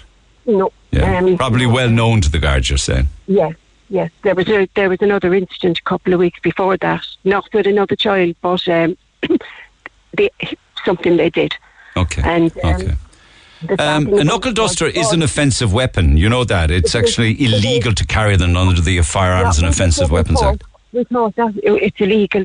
We we thought they're illegal, like, but they go himself and his gang go around with these. Right. But they're they're all so young, you know. Okay, so we know your grandson was is 15. How old were the group that uh, that beat him up? They're all about the same age. 15. Absolutely. And has he recovered from it physically and emotionally? Uh, physically, yes, but um, emotionally, it took time. Put it like that. We he doesn't go to the school anymore. I can't mention the school now either. Um, he doesn't go to the school anymore uh, because of fear of this. excuse me. You mean the school that he's the secondary school he's going to? Yeah. He Yeah. changed schools. Oh my God, I am raging to hear that. The sad thing about it is that those thugs get to wear that uniform, which I think is it's heartbreaking. But I know he's happy where he is, and but at the same time, But that's a terrible price to have to pay for something like that. Huge, huge price to pay. Huge, huge price to pay. But his safety is paramount, like obviously. So For, for fear that if you were for fear that if you were to report it, um, that there would be repercussions or retaliation. Yeah, it was reported, but um, it's up to um, my grandson. You know, he he just wanted to. No, I know that. I know that. That's what I'm saying. He he's in fear of taking it any further. I know what you're saying. Yeah, and they were seeing they were seeing up around the area where he lives, where he they're a good bit out, and um, they have no business up there, like Okay. no business whatsoever. Is he slow now to go out on his own, or no, do you have? because He hasn't, since September, he hasn't been out on his own. If he if he does go with his friends, um, my daughter has to like they went somewhere, and so I won't even say now where he went because I'm afraid in case you know they'd be followed. But um, even like if he's dropped somewhere, my daughter has to wait somewhere to pick him up. His life has been turned upside down. It has been. People will be absolutely raging with anger to hear stories like this. Everybody I told, like some girls who've boys the same age, like you know, they just cried. They just said, "This is it's," you know, But 15 years old, even the guards will tell you what can they do with these characters at 15. Oh, yeah. Oh, you know? they, they were horrified. They were horrified, and even called in a couple of times to see was, how is he doing, and they just said like, "What a lovely boy, what an awful shame," and they just thought he's lo- well, he is he's a, a lovely gentleman. I know boy. he like, is. I know he is. Of course he is. From a good family and a good lovely. grandmother. He's such, he's such a lovely, lovely child. You know, I used to always call him when he was little my sidekick. But um, he's just such a, a love. He loved entertaining people when he was young. Like it will take him a while to build up. I know, but the- I know, and I hope that he does. But the unfortunate thing is that these these these thugs are still out there. Yeah, You know, yeah. and it, it, it it unfortunately it shouldn't be your grandson that brings them to justice. I mean, having to change schools is absolutely horrific. But imagine that there are other people who have had to do even worse than that and probably have to Oh, change yeah. homes. Oh, totally. Oh, totally. Yeah, and it, that's what it's going. That's what's going to happen. Actually, totally happening. I came across a story recently of a family who were living quite happily for many, many years, raised children and all in a particular area of Cork, but they just can't take it there anymore with the shouting and the roaring and the fighting and the and the drug dealing and they're leaving. They're just leaving. yeah. Well, this what this what's going like. His life is what's important. So no matter what, we all have to do. We have I to do because I know, I know. It's just awful. super super boy. Like And anyway, so Well, um, wouldn't it be nice to find the couple who came to his aid? that's it. They were like we we thanked the J Club, but um, like you know the way when things happen, you just can't think at the time, and we just can't believe it happened anyway. But we just want to thank this fantastic couple. Only for them, God knows what would have happened. God knows what would have happened. So we, we're talking about the, they'll know who they are or somebody will know them, 17th of September in the Glanmire area. somebody- Yeah, and they might have told somebody Yeah. What happened, and that person might come back and tell them that there was somebody on the radio. That poor innocent lad, you know, Yeah. just going about his life and happy as he was. And then they take all that away from him and leave him with the consequences of it. Listen, um, there's a chap just texted me. He's a Cork builder. He wants to give your grandson a 100 euro voucher, buy himself a pair of runners or a bit of clobber or something. Um, just to, you know, I'll get it. I'll get. I get it. Just, been shocked over it. I know, he's such a yeah. Oh, I know. Every time we think of him, like of that happening, like, and he's taller than he'd be taller than these guys, like, but he's he's he's not that way inclined to fight back, you know. Listen, even if he were, he's not going to win against a guy with a knuckle duster who's going around in a pack. You're not. No, No, no. And I, we just said to him, look, you be the way you are. You're just a very special boy. And I said, the thing about these people, I said, is that it's not you. I said, it's them because there's something Totally. seriously wrong in their lives that they have to go out and do this. Totally, yeah. And also, And unfortunately, a lot of the time, what? No, it's because they well because they know that their age gives them a free pass. Yeah, yeah. And isn't it, it's very interesting how angry and annoyed and upset the Gardaí are about it because they would be Oh, they are. very were frustrated. Yeah, very frustrated. But listen, if we can if we can find that couple, let's see if we can, and to get them in touch with you to say thank you. And in the meantime, I'll get my hands on that voucher from the chap who just texted, and uh, I get a postal address. He can buy himself a new pair of runners or something. Oh, he'd be thrilled. Thank you so much. Ah, it's only something tiny, but I think it's a very kind I gesture but from that lovely. Yeah. lovely. People, are, people can be lovely as well. All right. like, you know. Okay. All right. Well, listen. Look after you yourself, much. Angela, and do come back to me. And I'll be in touch if anybody comes and t- tells me who they are, and we can put them in touch with people that came to his aid. and Thank you so much for Okay. All right. Take care. Thank Take care. Thank you. Bye. Bye. The life and times we live in, huh? isn't it true? Text 0868 104 106 on that one, should you choose to get involved in the conversation. Pick up the phone on 0818 104 106. 106. Back after the break. Get it off your chest. Text the Neil Prendeville Show now. 086 8104 106. So if you are- Red FM. If you are that couple, do get in touch. Text 0868 104 106. Angela and the family want to say thank you for your intervention. Can't come on air for obvious reasons, but that gang are attacking people daily in Glanmire. They use any reason at all. I hope I know that lady and I know her grandson, and it's so sad. Um, keep those texts coming. Text 0868 104 106. We had a chap on Lee side. A builder offered 100 euro for the lad. Be a lovely little gesture. Go buy himself a pair of runners. Might feel a bit better.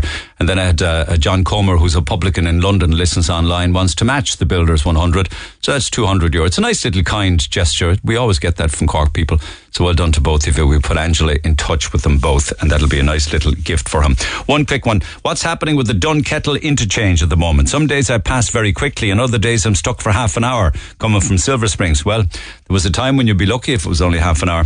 There's only one lane going into the tunnel. Maybe you can shed some light on it. Traffic's bonkers no matter when you go. It's awful. And here was I thinking it should have got better because they've opened some of the intersections, the new ones. So it should be improving, not getting worse. But I do know that uh, Hairy Babies have now issued a new T-shirt. It's called "I Survived Dunket Hell." They're always so spot on, aren't they? And it's got a load of kind of, uh, you know, squiggly, quiggly drawings like Spaghetti Junction, interpreting the drawing as being the Dunkettle interchange. I survived Dunket hell. Get your hands on one of those Hairy Babies t-shirts online. 4 to 106 Red FM. This is the Neil Prendeville Show. Yes, indeed, because you got the BBC, you got RT, and you got ITV all doing um, the World Cup coverage. It's hard to watch the ITV stuff, isn't it? Though, because it's not n- it's not normally just up on the Sky television platform. You have to go looking for it and you know downloading it and all sorts of things like that. I think there's a problem with ITV on Sky in Ireland because of uh, the advertising rights to it. But that's where Roy Keane is uh, doing his thing. You heard uh, Rory talking about Keane saying that the World Cup shouldn't be held in Qatar. It's late for that now. But I, I just love the fact that Keane has an opinion and he's not afraid to say it.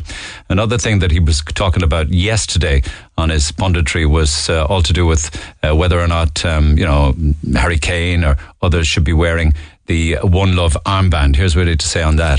Did, did it put England and Wales in a difficult position in the sense they wanted to make the protest, but they didn't want to risk a, a major player potentially being suspended for a knockout game or the third game for something they did in the Open? But I think the players could have done it for the first game and took the punishment, whatever that might be. Kane, obviously, you're risking saying if he's going to get a yellow card, if that was going to be the punishment. But that would have been a great statement. Do it for the first game. If you get your yellow card, what a message that would have been from Kane or Bale. Take your medicine, and then the next game you move on. You don't wear it because obviously, again, you don't want to be getting suspended. But I think it was a big mistake. I think both players, particularly obviously we're talking about Wales and England here, should have stuck to their guns and done it. Whatever pressure from outside and from their own associations, have the belief. If that's what you believe, then go with it. He's gold, isn't he, for television punditry? He really and truly is gold, and I just love the fact that he always speaks his mind. And a Cork, a great, great Cork ambassador and a fantastic soccer player in his own right. Bit like Caoimhín Kelleher. Lovely text here. Morning, this is a last resort, and I know you may not be able to help me, but maybe you can. My son is a huge Liverpool fan, and all he wants from Santi this Christmas is a trip to Anfield. Now, Santi will bring the trip to Anfield, so Santa Claus is all that sorted. The only other thing he wants is Caoimhín Kelleher to sign a keeper's jersey for him. We've tried all angles, but unfortunately we have not been successful. Surely, as he's from Cork, there is someone who listens to your program who knows Caoimhín Kelleher and would get him to sign a jersey for my son, says Kate. You're right, Kate. There probably is. And if there is, I hope they get in touch with me and we could make this happen. Um, um, unfortunately, even though if I were to pick a soccer club that I would support, soccer isn't, isn't my main game. It, I mean, everybody knows that it's tennis, but I do have a particular grá uh, for Liverpool and for Anfield, the soccer club and the city itself. But if it were, say, for instance, a Man United jersey, I have fierce contacts there, you know, but Liverpool, I, I wouldn't even know where to start, you know, with having to without having to go over and meet some people over there. But you'd never know who could be listening that might know Caoimhín or the family, and when he's back, could get a jersey signed by him. So, guys, if you can help out on that one, would you please get in touch with me? Text 0868 104 106. It's a small thing, but to the little lad, it would be like a million dollars. Meanwhile, you know, talking about kind gestures and lovely things, I just want to take this opportunity to wish Stacey at Shandon Flowers happy anniversary because they're 20 years in business today. And over those years, they have been regular contributors to this program and are always there whenever I needed bouquets of flowers to give away on the air for various occasions. So happy anniversary for today, Stacey. She says to me, 20 years in business. And I saw this on Instagram this morning. They are leaving bouquets of flowers in random locations around the city throughout the week. So if you come across a bouquet of flowers in a random location and you're wondering what the heck's going on, that's Shandon Flowers just saying thank you. It's an act of kindness to give something back. Uh, and I'm happy that you're 20 years in business and continue to thrive. But that's a lovely touch. So over the course of the rest of the week, there will be random bouquets of flowers left in various parts of the city, as she says herself, in the city, throughout the city, throughout the week. And if you come across one, they're yours. They're yours. Take them home and enjoy them. Text 0868 104 106 for all other business. Lots of texts, and I want to get an opportunity to get through. Can Kevin wait just one second, if you don't mind? I just want to do one or two things before I go back to the phone lines because it's important. Otherwise, I get backed up. Here we go. First among them is my Diamond Dilemma with Michelle the Jewelers on Patrick Street. And every day this week we have 200 euro vouchers to give away every day. You win the voucher, take it into Michelle the Jewelers. They're 60 years doing the business in Cork City, family run, uh, and really and truly are definitely worth visiting this side of Christmas. So a 200 euro voucher every day this week. So it is a diamond dilemma because I have the diamonds from a deck of cards. Only the diamonds. And I will open the phone lines before midday today. Caller 9 and caller 10 will get on air to pick a diamond. Just give me a number card and I'll flick through to the number that you've chosen and I'll tell you what the card is. Whichever of the two gets the highest card wins the 200 euro voucher. All right, so that's happening uh, just before midday today, courtesy of yourselves. And Michelle, the jewelers, celebrating 60 years of business in Cork and also uh, regular competitions on air with Michelle's, and I thank them for it. Also happening between now and midday today is our five star giveaway with Soundstore, and that's worth a massive 10,000 euro. We know three of the voices the second, the fourth, and the fifth voice have been identified. The second, the fourth, and the fifth. So we know the three that have been identified are Angela Lansbury, Laura Whitmore, and Niall Horan. So the two voices that need to be identified are the first voice and the third. See, I'm dropping some more clues again this morning. So the first and the third, have a listen. I love Cork's Red FM. I love Cork's Red FM. So the word I and Corks, they're the two voices that you need to identify. I love Cork's Red FM. I'll open the phone lines on that in about 15 minutes' time. Just have guesses, guys. You never know how lucky you could be. Identify those two. Then give me all the five in the correct order. I'll give you 10,000 euro cash to spend at Sound Store, celebrating the opening of the new electrical superstore at Market Green Retail Park. So it's voice number one and voice number three. Back to the phone lines we go. Kevin, good morning. Thanks so much. Is that phone line all right for you? Can you hear me okay? I can hear you all right. Okay, that's not too bad. Listen, I was chatting there a few minutes ago with Angela about her grandson who got a bad beating down in Glanmire from thugs, about 15 year old thugs. I'm told it's not for the first time, now the last. Uh, and then we got kind gestures from people offering little vouchers for the guy, uh, buy himself a pair of runners, whatever he wants to do. And then I got a text from you saying, are you in, are you in Sleeping Beauty at the Opera House Panto? I am indeed, yeah. I'm performing in it this year. But I just I just thought it'd be a nice idea to give him uh, two tickets if he wanted to come with a friend or something, or if he wanted to take his nan as well. Angela sounded lovely. Why would you want to do something like that? What prompted you? Well, I was just on the way into rehearsals actually. Then myself, my nan was dropping me in, and we were listening, and I just got very upset. Like I had to broken there listening to it, and to be honest, I was actually in tears just because I just think obviously you wouldn't like that happening to anyone, but he just sounds like a very sweet boy, and I suppose I mean when I was growing up, I suppose like it kind of resonated with me in the sense that I think I was that bit different growing up, and I never would have been the one to retaliate in a fight. You describe like yourself so as the quiet child. Well, I know, I know. But I know, I know whether your mum and dad would say different. that, but you know, you weren't you weren't Yeah, but I was looking for or and I was- involved in trouble. Yeah, yeah. No, exactly. I was a bit of like in school, like I was all into my studies and like I did acting and I did dancing outside of school and stuff. So I suppose I wasn't again that fella who was going around playing Gaelic football and you know hanging. out And was that ever an issue? Your artistic tendencies for you as a kid?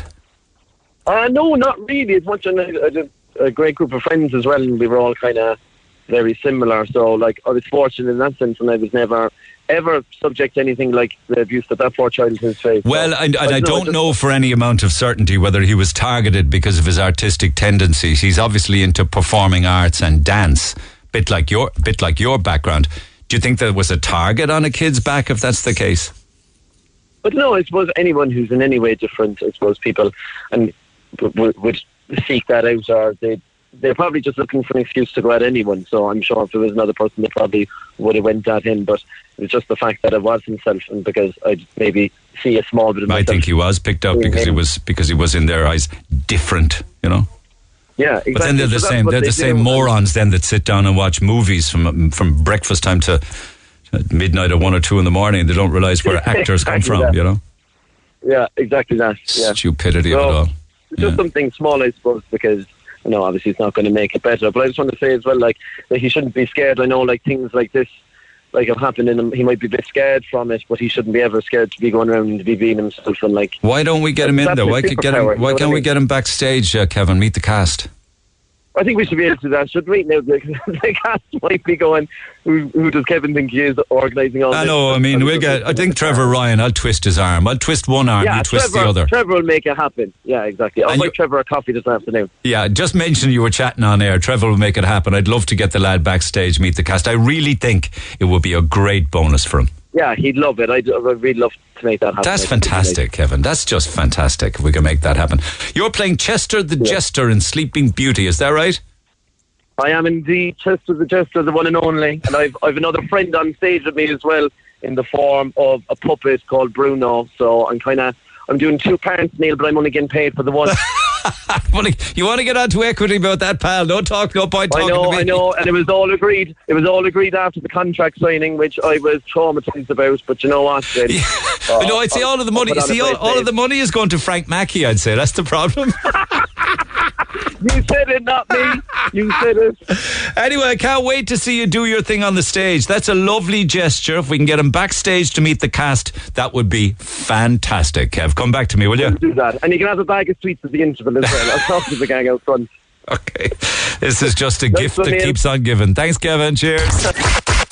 Call the Neil Prendeville Show now. 0818 104 106. Ah, yeah. Red FM. Some people are saying that I'm jinxed. I just think it's bittersweet. I'm absolutely delighted. Rory may have might have got Argentina in the World Cup buster here at Red FM, but right now Saudi Arabia are beating Argentina two one.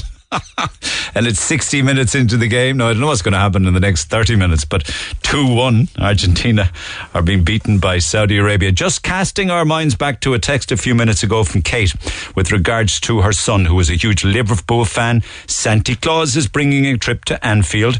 All is good. The only thing she was looking for was to get a signed jersey from the keeper, the keeper's jersey signed by Cork's own Caoimhín Kelleher. And I put the shout out out there. I'm happy to say I have some very, very good news. Um, Anne Hagerty, actually, I have to say, is a pal of mine. I know her, I know the entire family. Anne, good morning. Hang on a second, let me get myself sorted here. Can you hear me now, Anne? Hi, Neil. How are you? Morning, Good to you. I never, I knew a lot about you and all of the family, but I didn't never know that you were Caoimhín Kelleher's aunt. Yeah, Caoimhín is Jim's nephew, and he's the youngest of a family of six, 23. He's the nicest guy you could meet. Do you see him often? I mean, is he back often?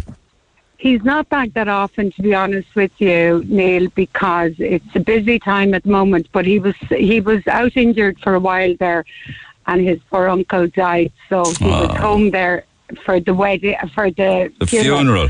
But um, oh, he's a gorgeous guy. But as soon as he gets back, we'll get him to sign that jersey. Hang on a second there because I have Kate who sent me the text actually looking for this to happen. Kate, good morning. Good morning, Neil. Well, isn't that incredible? Within the space of 10 Oh. minutes, we solved your dilemma. Thank you so much. I really appreciate it. My little boy will be delighted. Reuben, isn't it? Yeah, And how old is little Reuben? seven.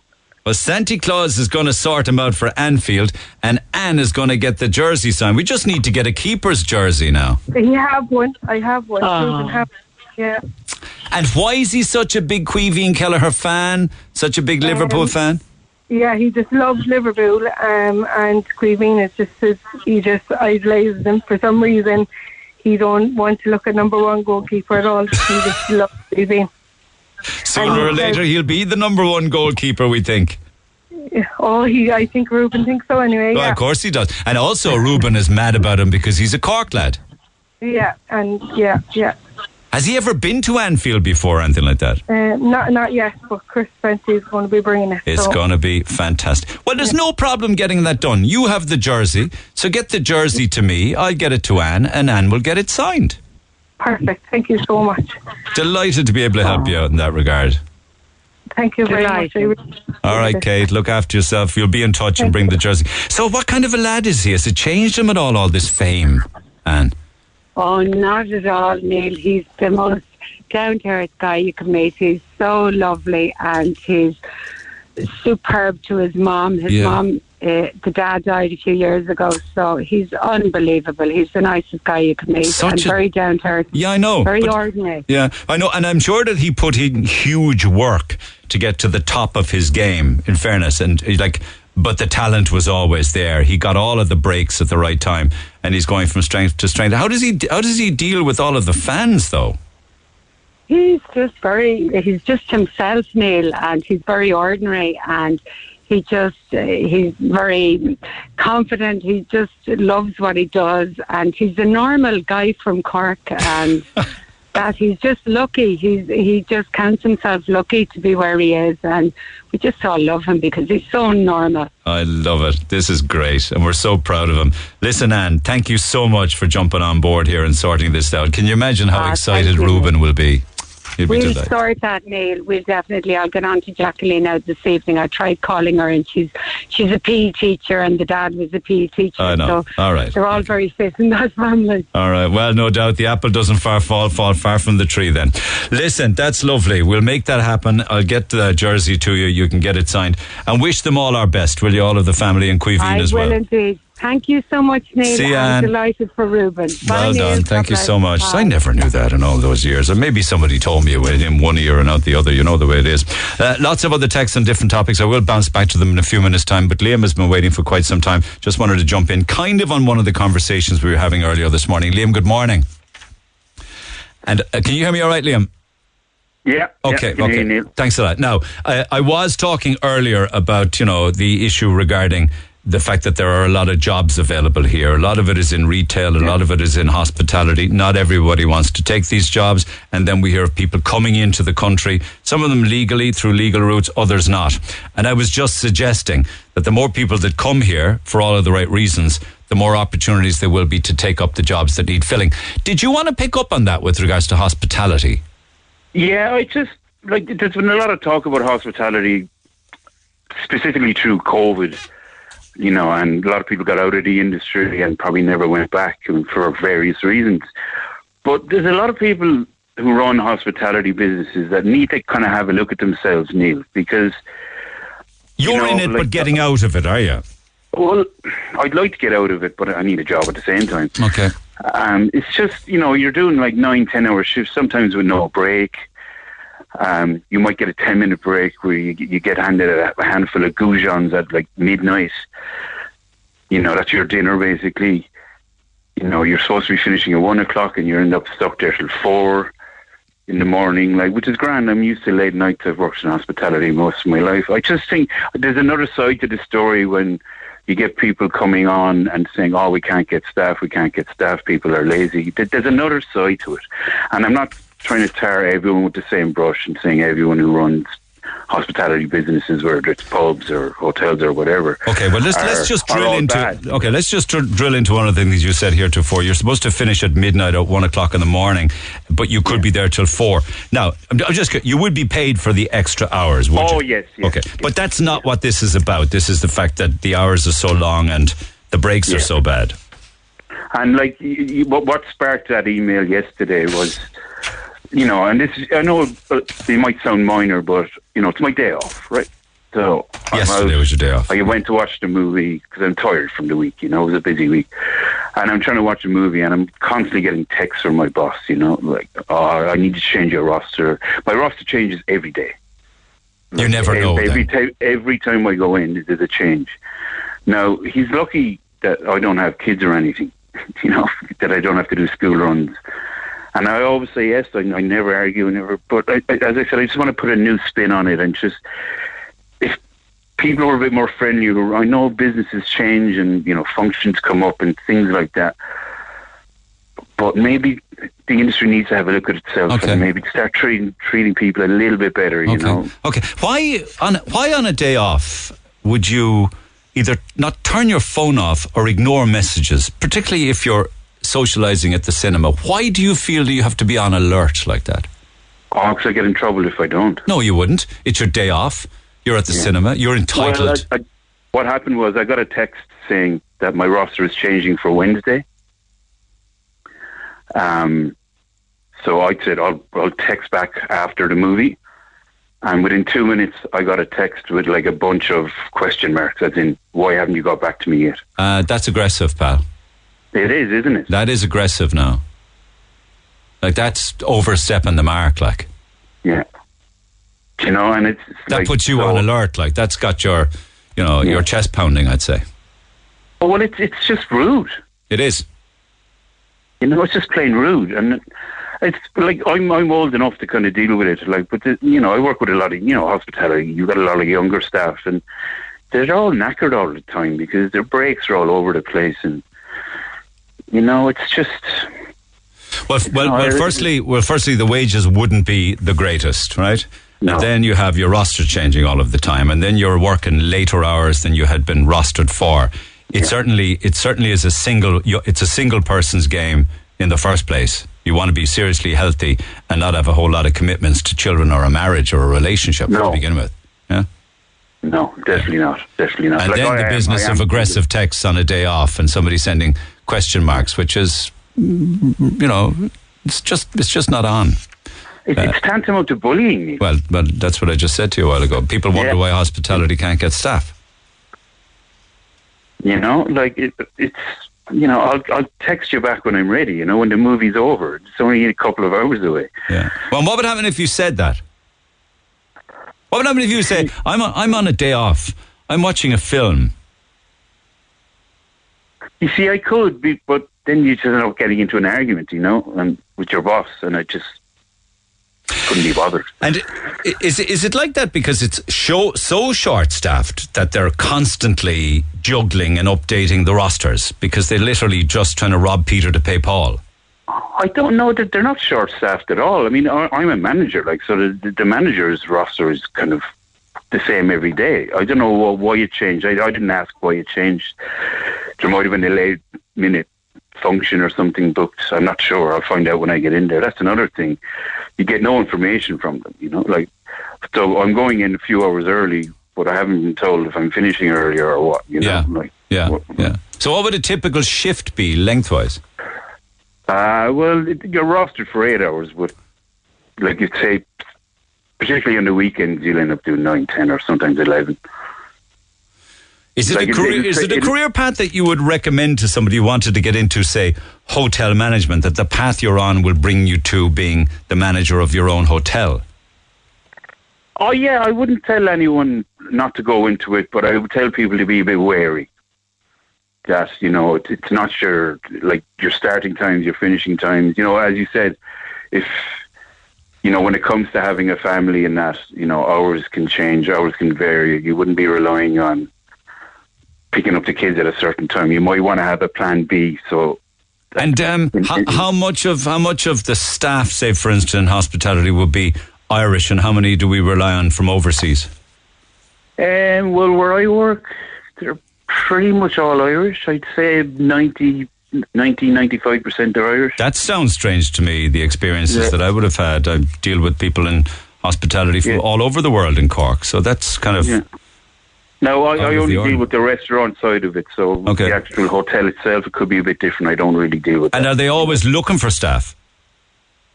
Uh, not really, no. Okay. Well, I think that seems to be out of the ordinary from what I'm hearing within hospitality.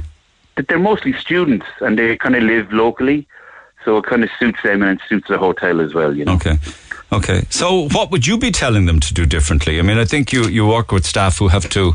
It says here you had to send one of the staff out the back yesterday because he was so tired.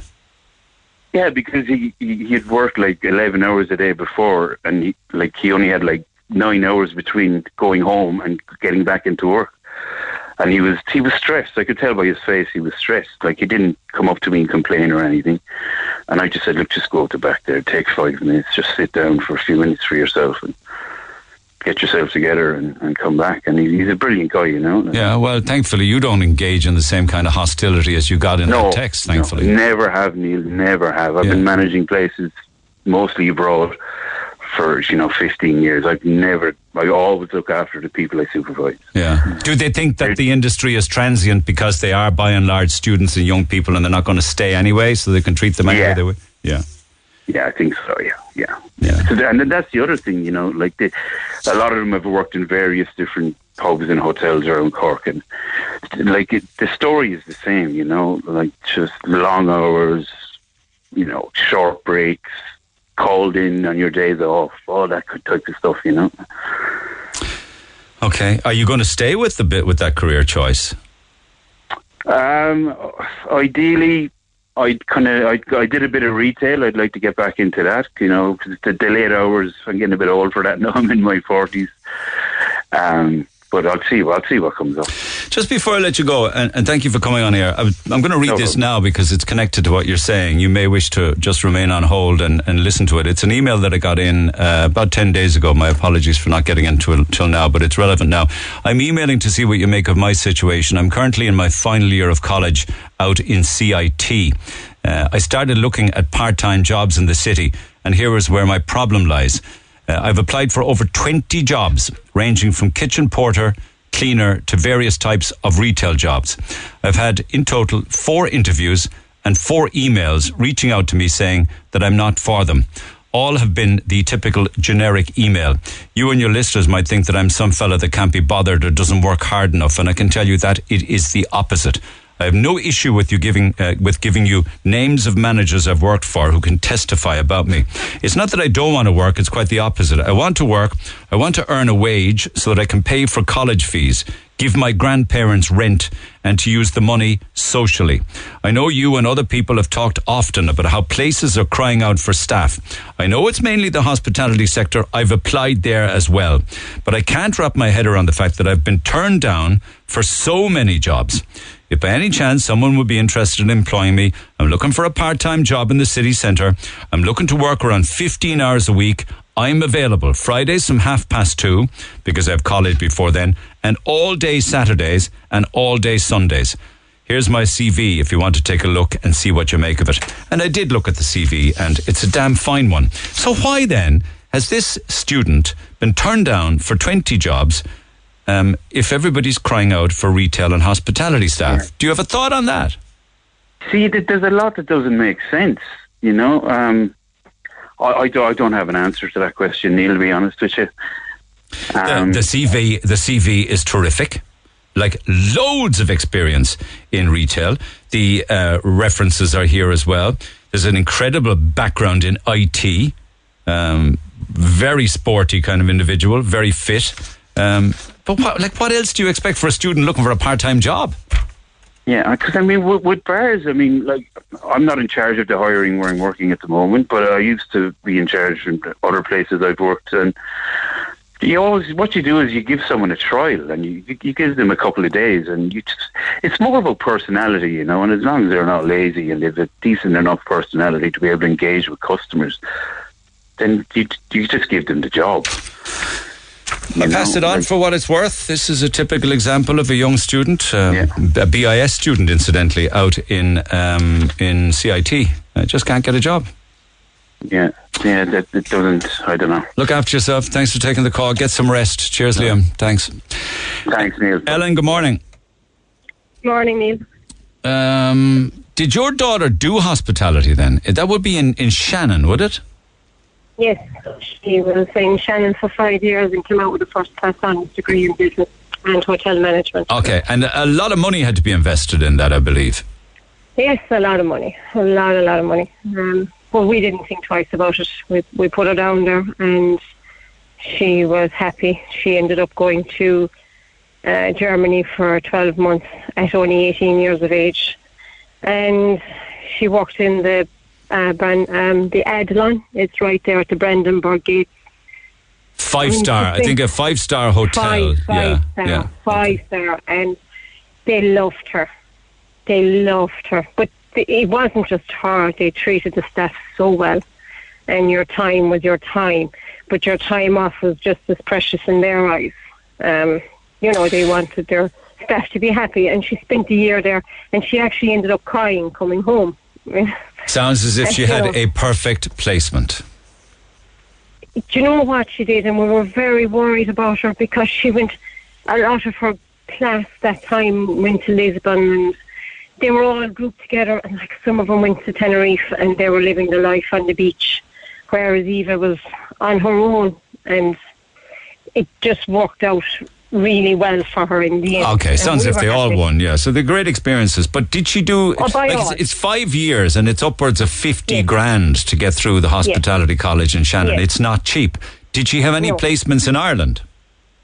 she she finished out. She had to do her her final year uh, in on, on on the job as well in here in, in Ireland, and she finished it in another five star hotel. Okay, I don't want to know the Irish No, five star hotel. no, but what was no, her treatment there for that placement? Um, no, no, totally different. How? Unfortunately, yeah, yeah. Just given the job, three, four people. The work of three or four people.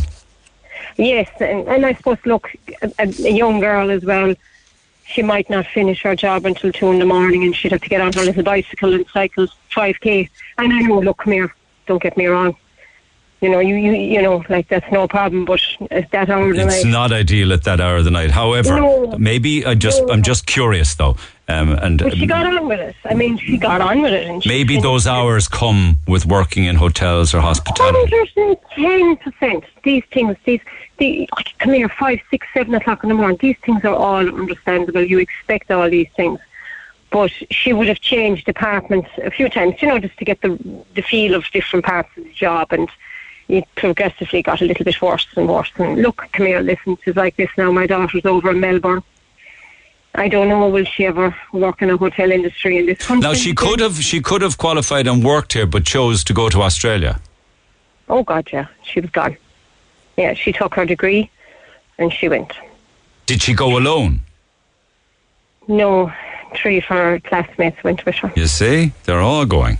You see, Yeah, of course. did she and stay in ho- what? And two more have since gone. That's right. Yeah. Oh yeah. I'm hearing it all the time myself. I think anybody and another one in Lisbon. Sorry, actually, there's about 20% of them at least. Um, and the reasons the reasons they went, what were they? It's the working conditions here. I mean, the- it's, it's, it's, it's a better lifestyle over. And who are we to begrudge them? No, you're you know, not. my heart, my heart is broke. My girl is gone. It's a big difference going to Melbourne in Australia than say going to the UK, Europe, or even Canada or Oh, America. It's very far. Oh, sure, I wanted her to go to the UK. I'd be over in 40 minutes, you know. You feel as if you've lost her. 100%. And tell me, is she still in hospitality over there? No. She actually walked away from it, but she took her business degree, thank God, from NUI Galway, and she got a very good job over in Melbourne in recruitment. It was an So- expensive lesson to learn, though, I have to say, Ellen. 50 grand's worth. Absolutely, but you know what?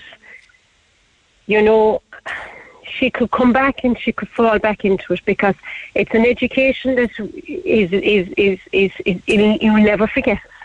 I mean, she can come back and she can go to the, the best hotels in Cork, and, and they will be glad to get her because it's hard to get those those Yes. qualifications. She may or may hard. not do that. Who knows? But she's got it in her back pocket. But you must be in the back of your mind that she will fall in love or settle down and not come back. hundred percent. Yeah. Yeah. Yeah, she's not short on the looks department. Well, she's a popular girl then, in fairness. Notwithstanding that you don't have to have good looks to fall in love. I understand that. But my point is that she may, that may be her Yeah. home. You know, she may never decide to come back. And that's heartbreaking, you know? So look, what can I do? No. Well, what's, mo- what's most important is she's not in a job that she dislikes and she's in a place where she's happy, right? Yeah, she's. She, I mean, you all get six in the morning and off to work, and she's she's really happy. My sister's living with her the last five years. So I mean, she's happy. She's genuinely she's happy, and once she's happy, we're happy. I know. And she can come home in the morning and she can go off. She's a huge grafter. She's an old, a young girl, but she's a real old style grafter. Yeah, I know. had her working for her money at a very young age. You didn't get anything in my house free. You instilled it You know. into. Yeah, I know. I know. I oh, know. Oh, there's a Brillo pad there if you want credit. Oh well, I mean, I, I know I know of all of the young people that are leaving, and the on, the only way I can kind of rationalise it is, is by saying it's important to go and to see things, and it's important to be happy.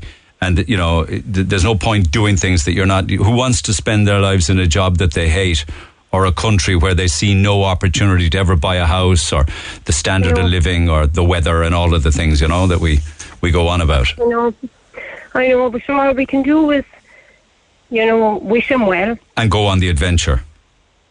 and always remember is. I know, I know. Well, good luck to her. Listen, nice to catch up with you, and uh, I'm glad that things are working out for her and that she's happy. She won't be home for Christmas, though. No, but my mum is going over and my sister Trish. Is that They're right? going over, yeah, yeah. Actually, yeah, you know yeah. something? I'd love to maybe, I'd love to send her a hamper over there. Some lovely hampers to give away this Christmas time. Wouldn't that be nice? One of our paddy box hampers. Oh, she'd love it. She would. She's, Has she- she'd love it. Has she a bit of a sweet tooth in her? She's a terror. She eats chocolate and comes out her ears. And She li- I'd say, you, you, you, I'd, I'd often say, "Do you you know what, Eva? Like, you know, it's going to catch you. And she'd always say, you can't fatten a turbot. Can't fatten a thoroughbred. Well, we'll we'll see if we can with the paddy box. They've got Tayto cheese and onion, Barry's tea, Cadbury's dairy milk, Jacob's club Oh, milks, Jacob's chocolate Kimberleys, Jacob's fig rolls. She used to share these with your sister. Boland's custard Oh, yeah. creams, uh, refreshers, stingers, wham bars, chewits, dib dabs, macaroon bars, cola pops, love hearts, emerald caramels. Um, Oh, we got Ballymaloe relish. oh, she'd, oh, yeah, she'd love that as well. All right. She's a great girl. I'll organise one for her and we'll send it out and it'll be a nice Christmas present. All right. Oh, oh, thanks. All right, good luck. Not a great phone line, but thanks all the same, Ellen. There's also some McDonald's curry sauce and a spice bag mix in there as well. And we have these patty boxes to give away this side of Christmas. So you should be emailing who's, who's overseas. Email Neil at redfm.ie. I had intended starting to read the emails this morning, but unfortunately it got away from me. So I promise I will do it uh, tomorrow. Okay, listen, I'm going to open the phone lines now and get stuck into a couple of competitions, right? So first up, what I'm going to do is I'm going to take callers nine and ten. We have a 200 euro voucher for Michelle the Jewelers on Patrick Street. So callers nine and ten, whoever picks the highest diamond card from the deck of cards wins this morning's 200 euro voucher. So callers nine and ten, pick up the phone 0818 104 106. There's a 200 euro voucher in it. The Neil Prendeville Show on Cork's Red FM. Our phone lines remain open after midday 0818 104 106. Listen, lads, my uh, screen is frozen in here, so I don't know what the update is on the Argentina Saudi Arabia game. Um, hang on. Oh, I do. It's still 2 1 Saudi Arabia with a minute of normal time left. They're going to beat Argentina. I'm Delighted. Poor old Rory. don't always get what you wish for, lads. Anyway, we got a 200 euro voucher. Let's do this and get on with it. Oh, the phone lines are now open as well for our five stars. So you need to identify these five voices. I told you three of them already. So we now know at this stage that number one is unknown. Number two is Angela Lansbury. Number three is unknown. Number four is Laura Whitmore. And number five is Niall Horan. So two voices to identify for 10 grand. I love Cork. Red FM. Get dialing now 0818 104 106. We're looking for those two voices. You'll win 10 grand to spend in Sound Store. So get dialing for that. While that's happening, though. All right. Sounds like if I'm in a game show on television. The television sig tune and everything to go with it. Um, Long John Long at work in the St. Vincent de Paul shop in Carrigaline. Good morning. Very good morning, Neil. How are you keeping? Do they call you Long John? Uh, no, they call me Small John. Okay. but I'm ver- not that small. Not that vertically small. challenged, is it? Uh, not quite, but Okay. my my late father's name was John as well, so at home I was Small John. Okay, well, listen, that's the background in Ancestry. Let's see if we can get you a 200 euro voucher. Um, hang in there a second. Gavin's in Ballyphehane. Gavin? Hi, nice. Any nickname, have you? No, no, no, no, no, no. Ah, get away with that. We all have a nickname. They used to call me Nelly. What do they call you? No, I've no nickname. Oh, you were lucky then. Huh? Gavin on it. Lucky boy. Now, um, John, what are you going to do if you win the 200? Uh, treat the mammy, so uh, I'll give the voucher to my mum as a little treat for Christmas. Well, Stephanie, your mum, the most special lady in your life. But oh, Gavin is keeping it for himself, I hear. Is that right, Gav? Yeah, you have to treat yourself, man, mate. Don't put yourself first, boy. Nobody will. Okay, I'm going to start with you, John. Give me a number. I've got the diamond set here, the diamond uh, cards from the deck of cards, and I got 13 of them. So give me a number. Uh, number two, please, Neil. One, two. Oh, you're not very adventurous now, are you? No, and you should have been more adventurous. It's the three of diamonds, John. No bother, no bother. You never, you never know. We live in hope. Gavin might make a total hames of it. Gavin, give me a number between one and thirteen. It would be hard not to beat him. Incidentally, go on. Uh, number seven, nice. One, two, three, four, five, six. Number seven is the seven of diamonds. That wasn't too hard to beat.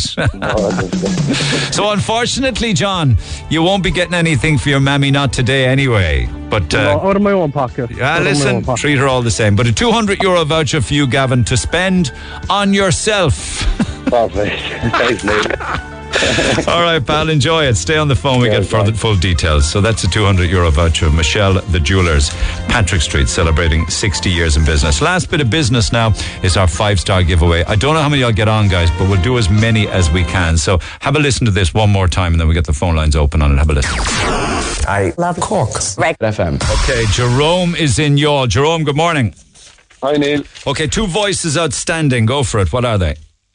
Uh, I go for Tommy Bowe and Darina Allen. Not today, pal. It certainly isn't either of them, but thank you all the same. Catherine and Mayfield. Hi, Neil. We know Um, now at this stage, right? Niall Horan, Laura Whitmore, and Angela Lansbury. So the other two, please. would be Ryan Tubridy and the Queen. Neither of them either. No They're bother. tough enough, Thank aren't you. they? They're tough enough, aren't Very they? tough. Really? Yeah. Okay. Yeah, yeah. Eileen's in Yeah. Lisgoold. Eileen, good morning. Hello, Neil. Have a I'm listen. Have a what listen to the. Have a listen to Oh. the five here, right? So we know we know voice two is Angela Lansbury. We know voice four is Laura Whitmore. We know voice five is Niall Horan. Have a listen. I love Cork. Red FM. What do you think? Is Ryan Tubridy number one and Jolly number three? You actually think number three is female, do you? Yeah. Ain't gonna happen today, girl. Ain't gonna happen today. okay. All right. Might squeeze in one or two more if I can after the break. And I can get them on well and good. 0818 104 106. Back after these. Talk to Neil Prendeville now. 0818 104 106. Cork's Red FM. Come on, guys, let's get this one. 10,000 euro to give away, courtesy of ourselves and Sound Store, Market Green Retail Park. We know voice two is Angela Lansbury. We know voice four is Laura Whitmore. We know Niall Horan is voice five.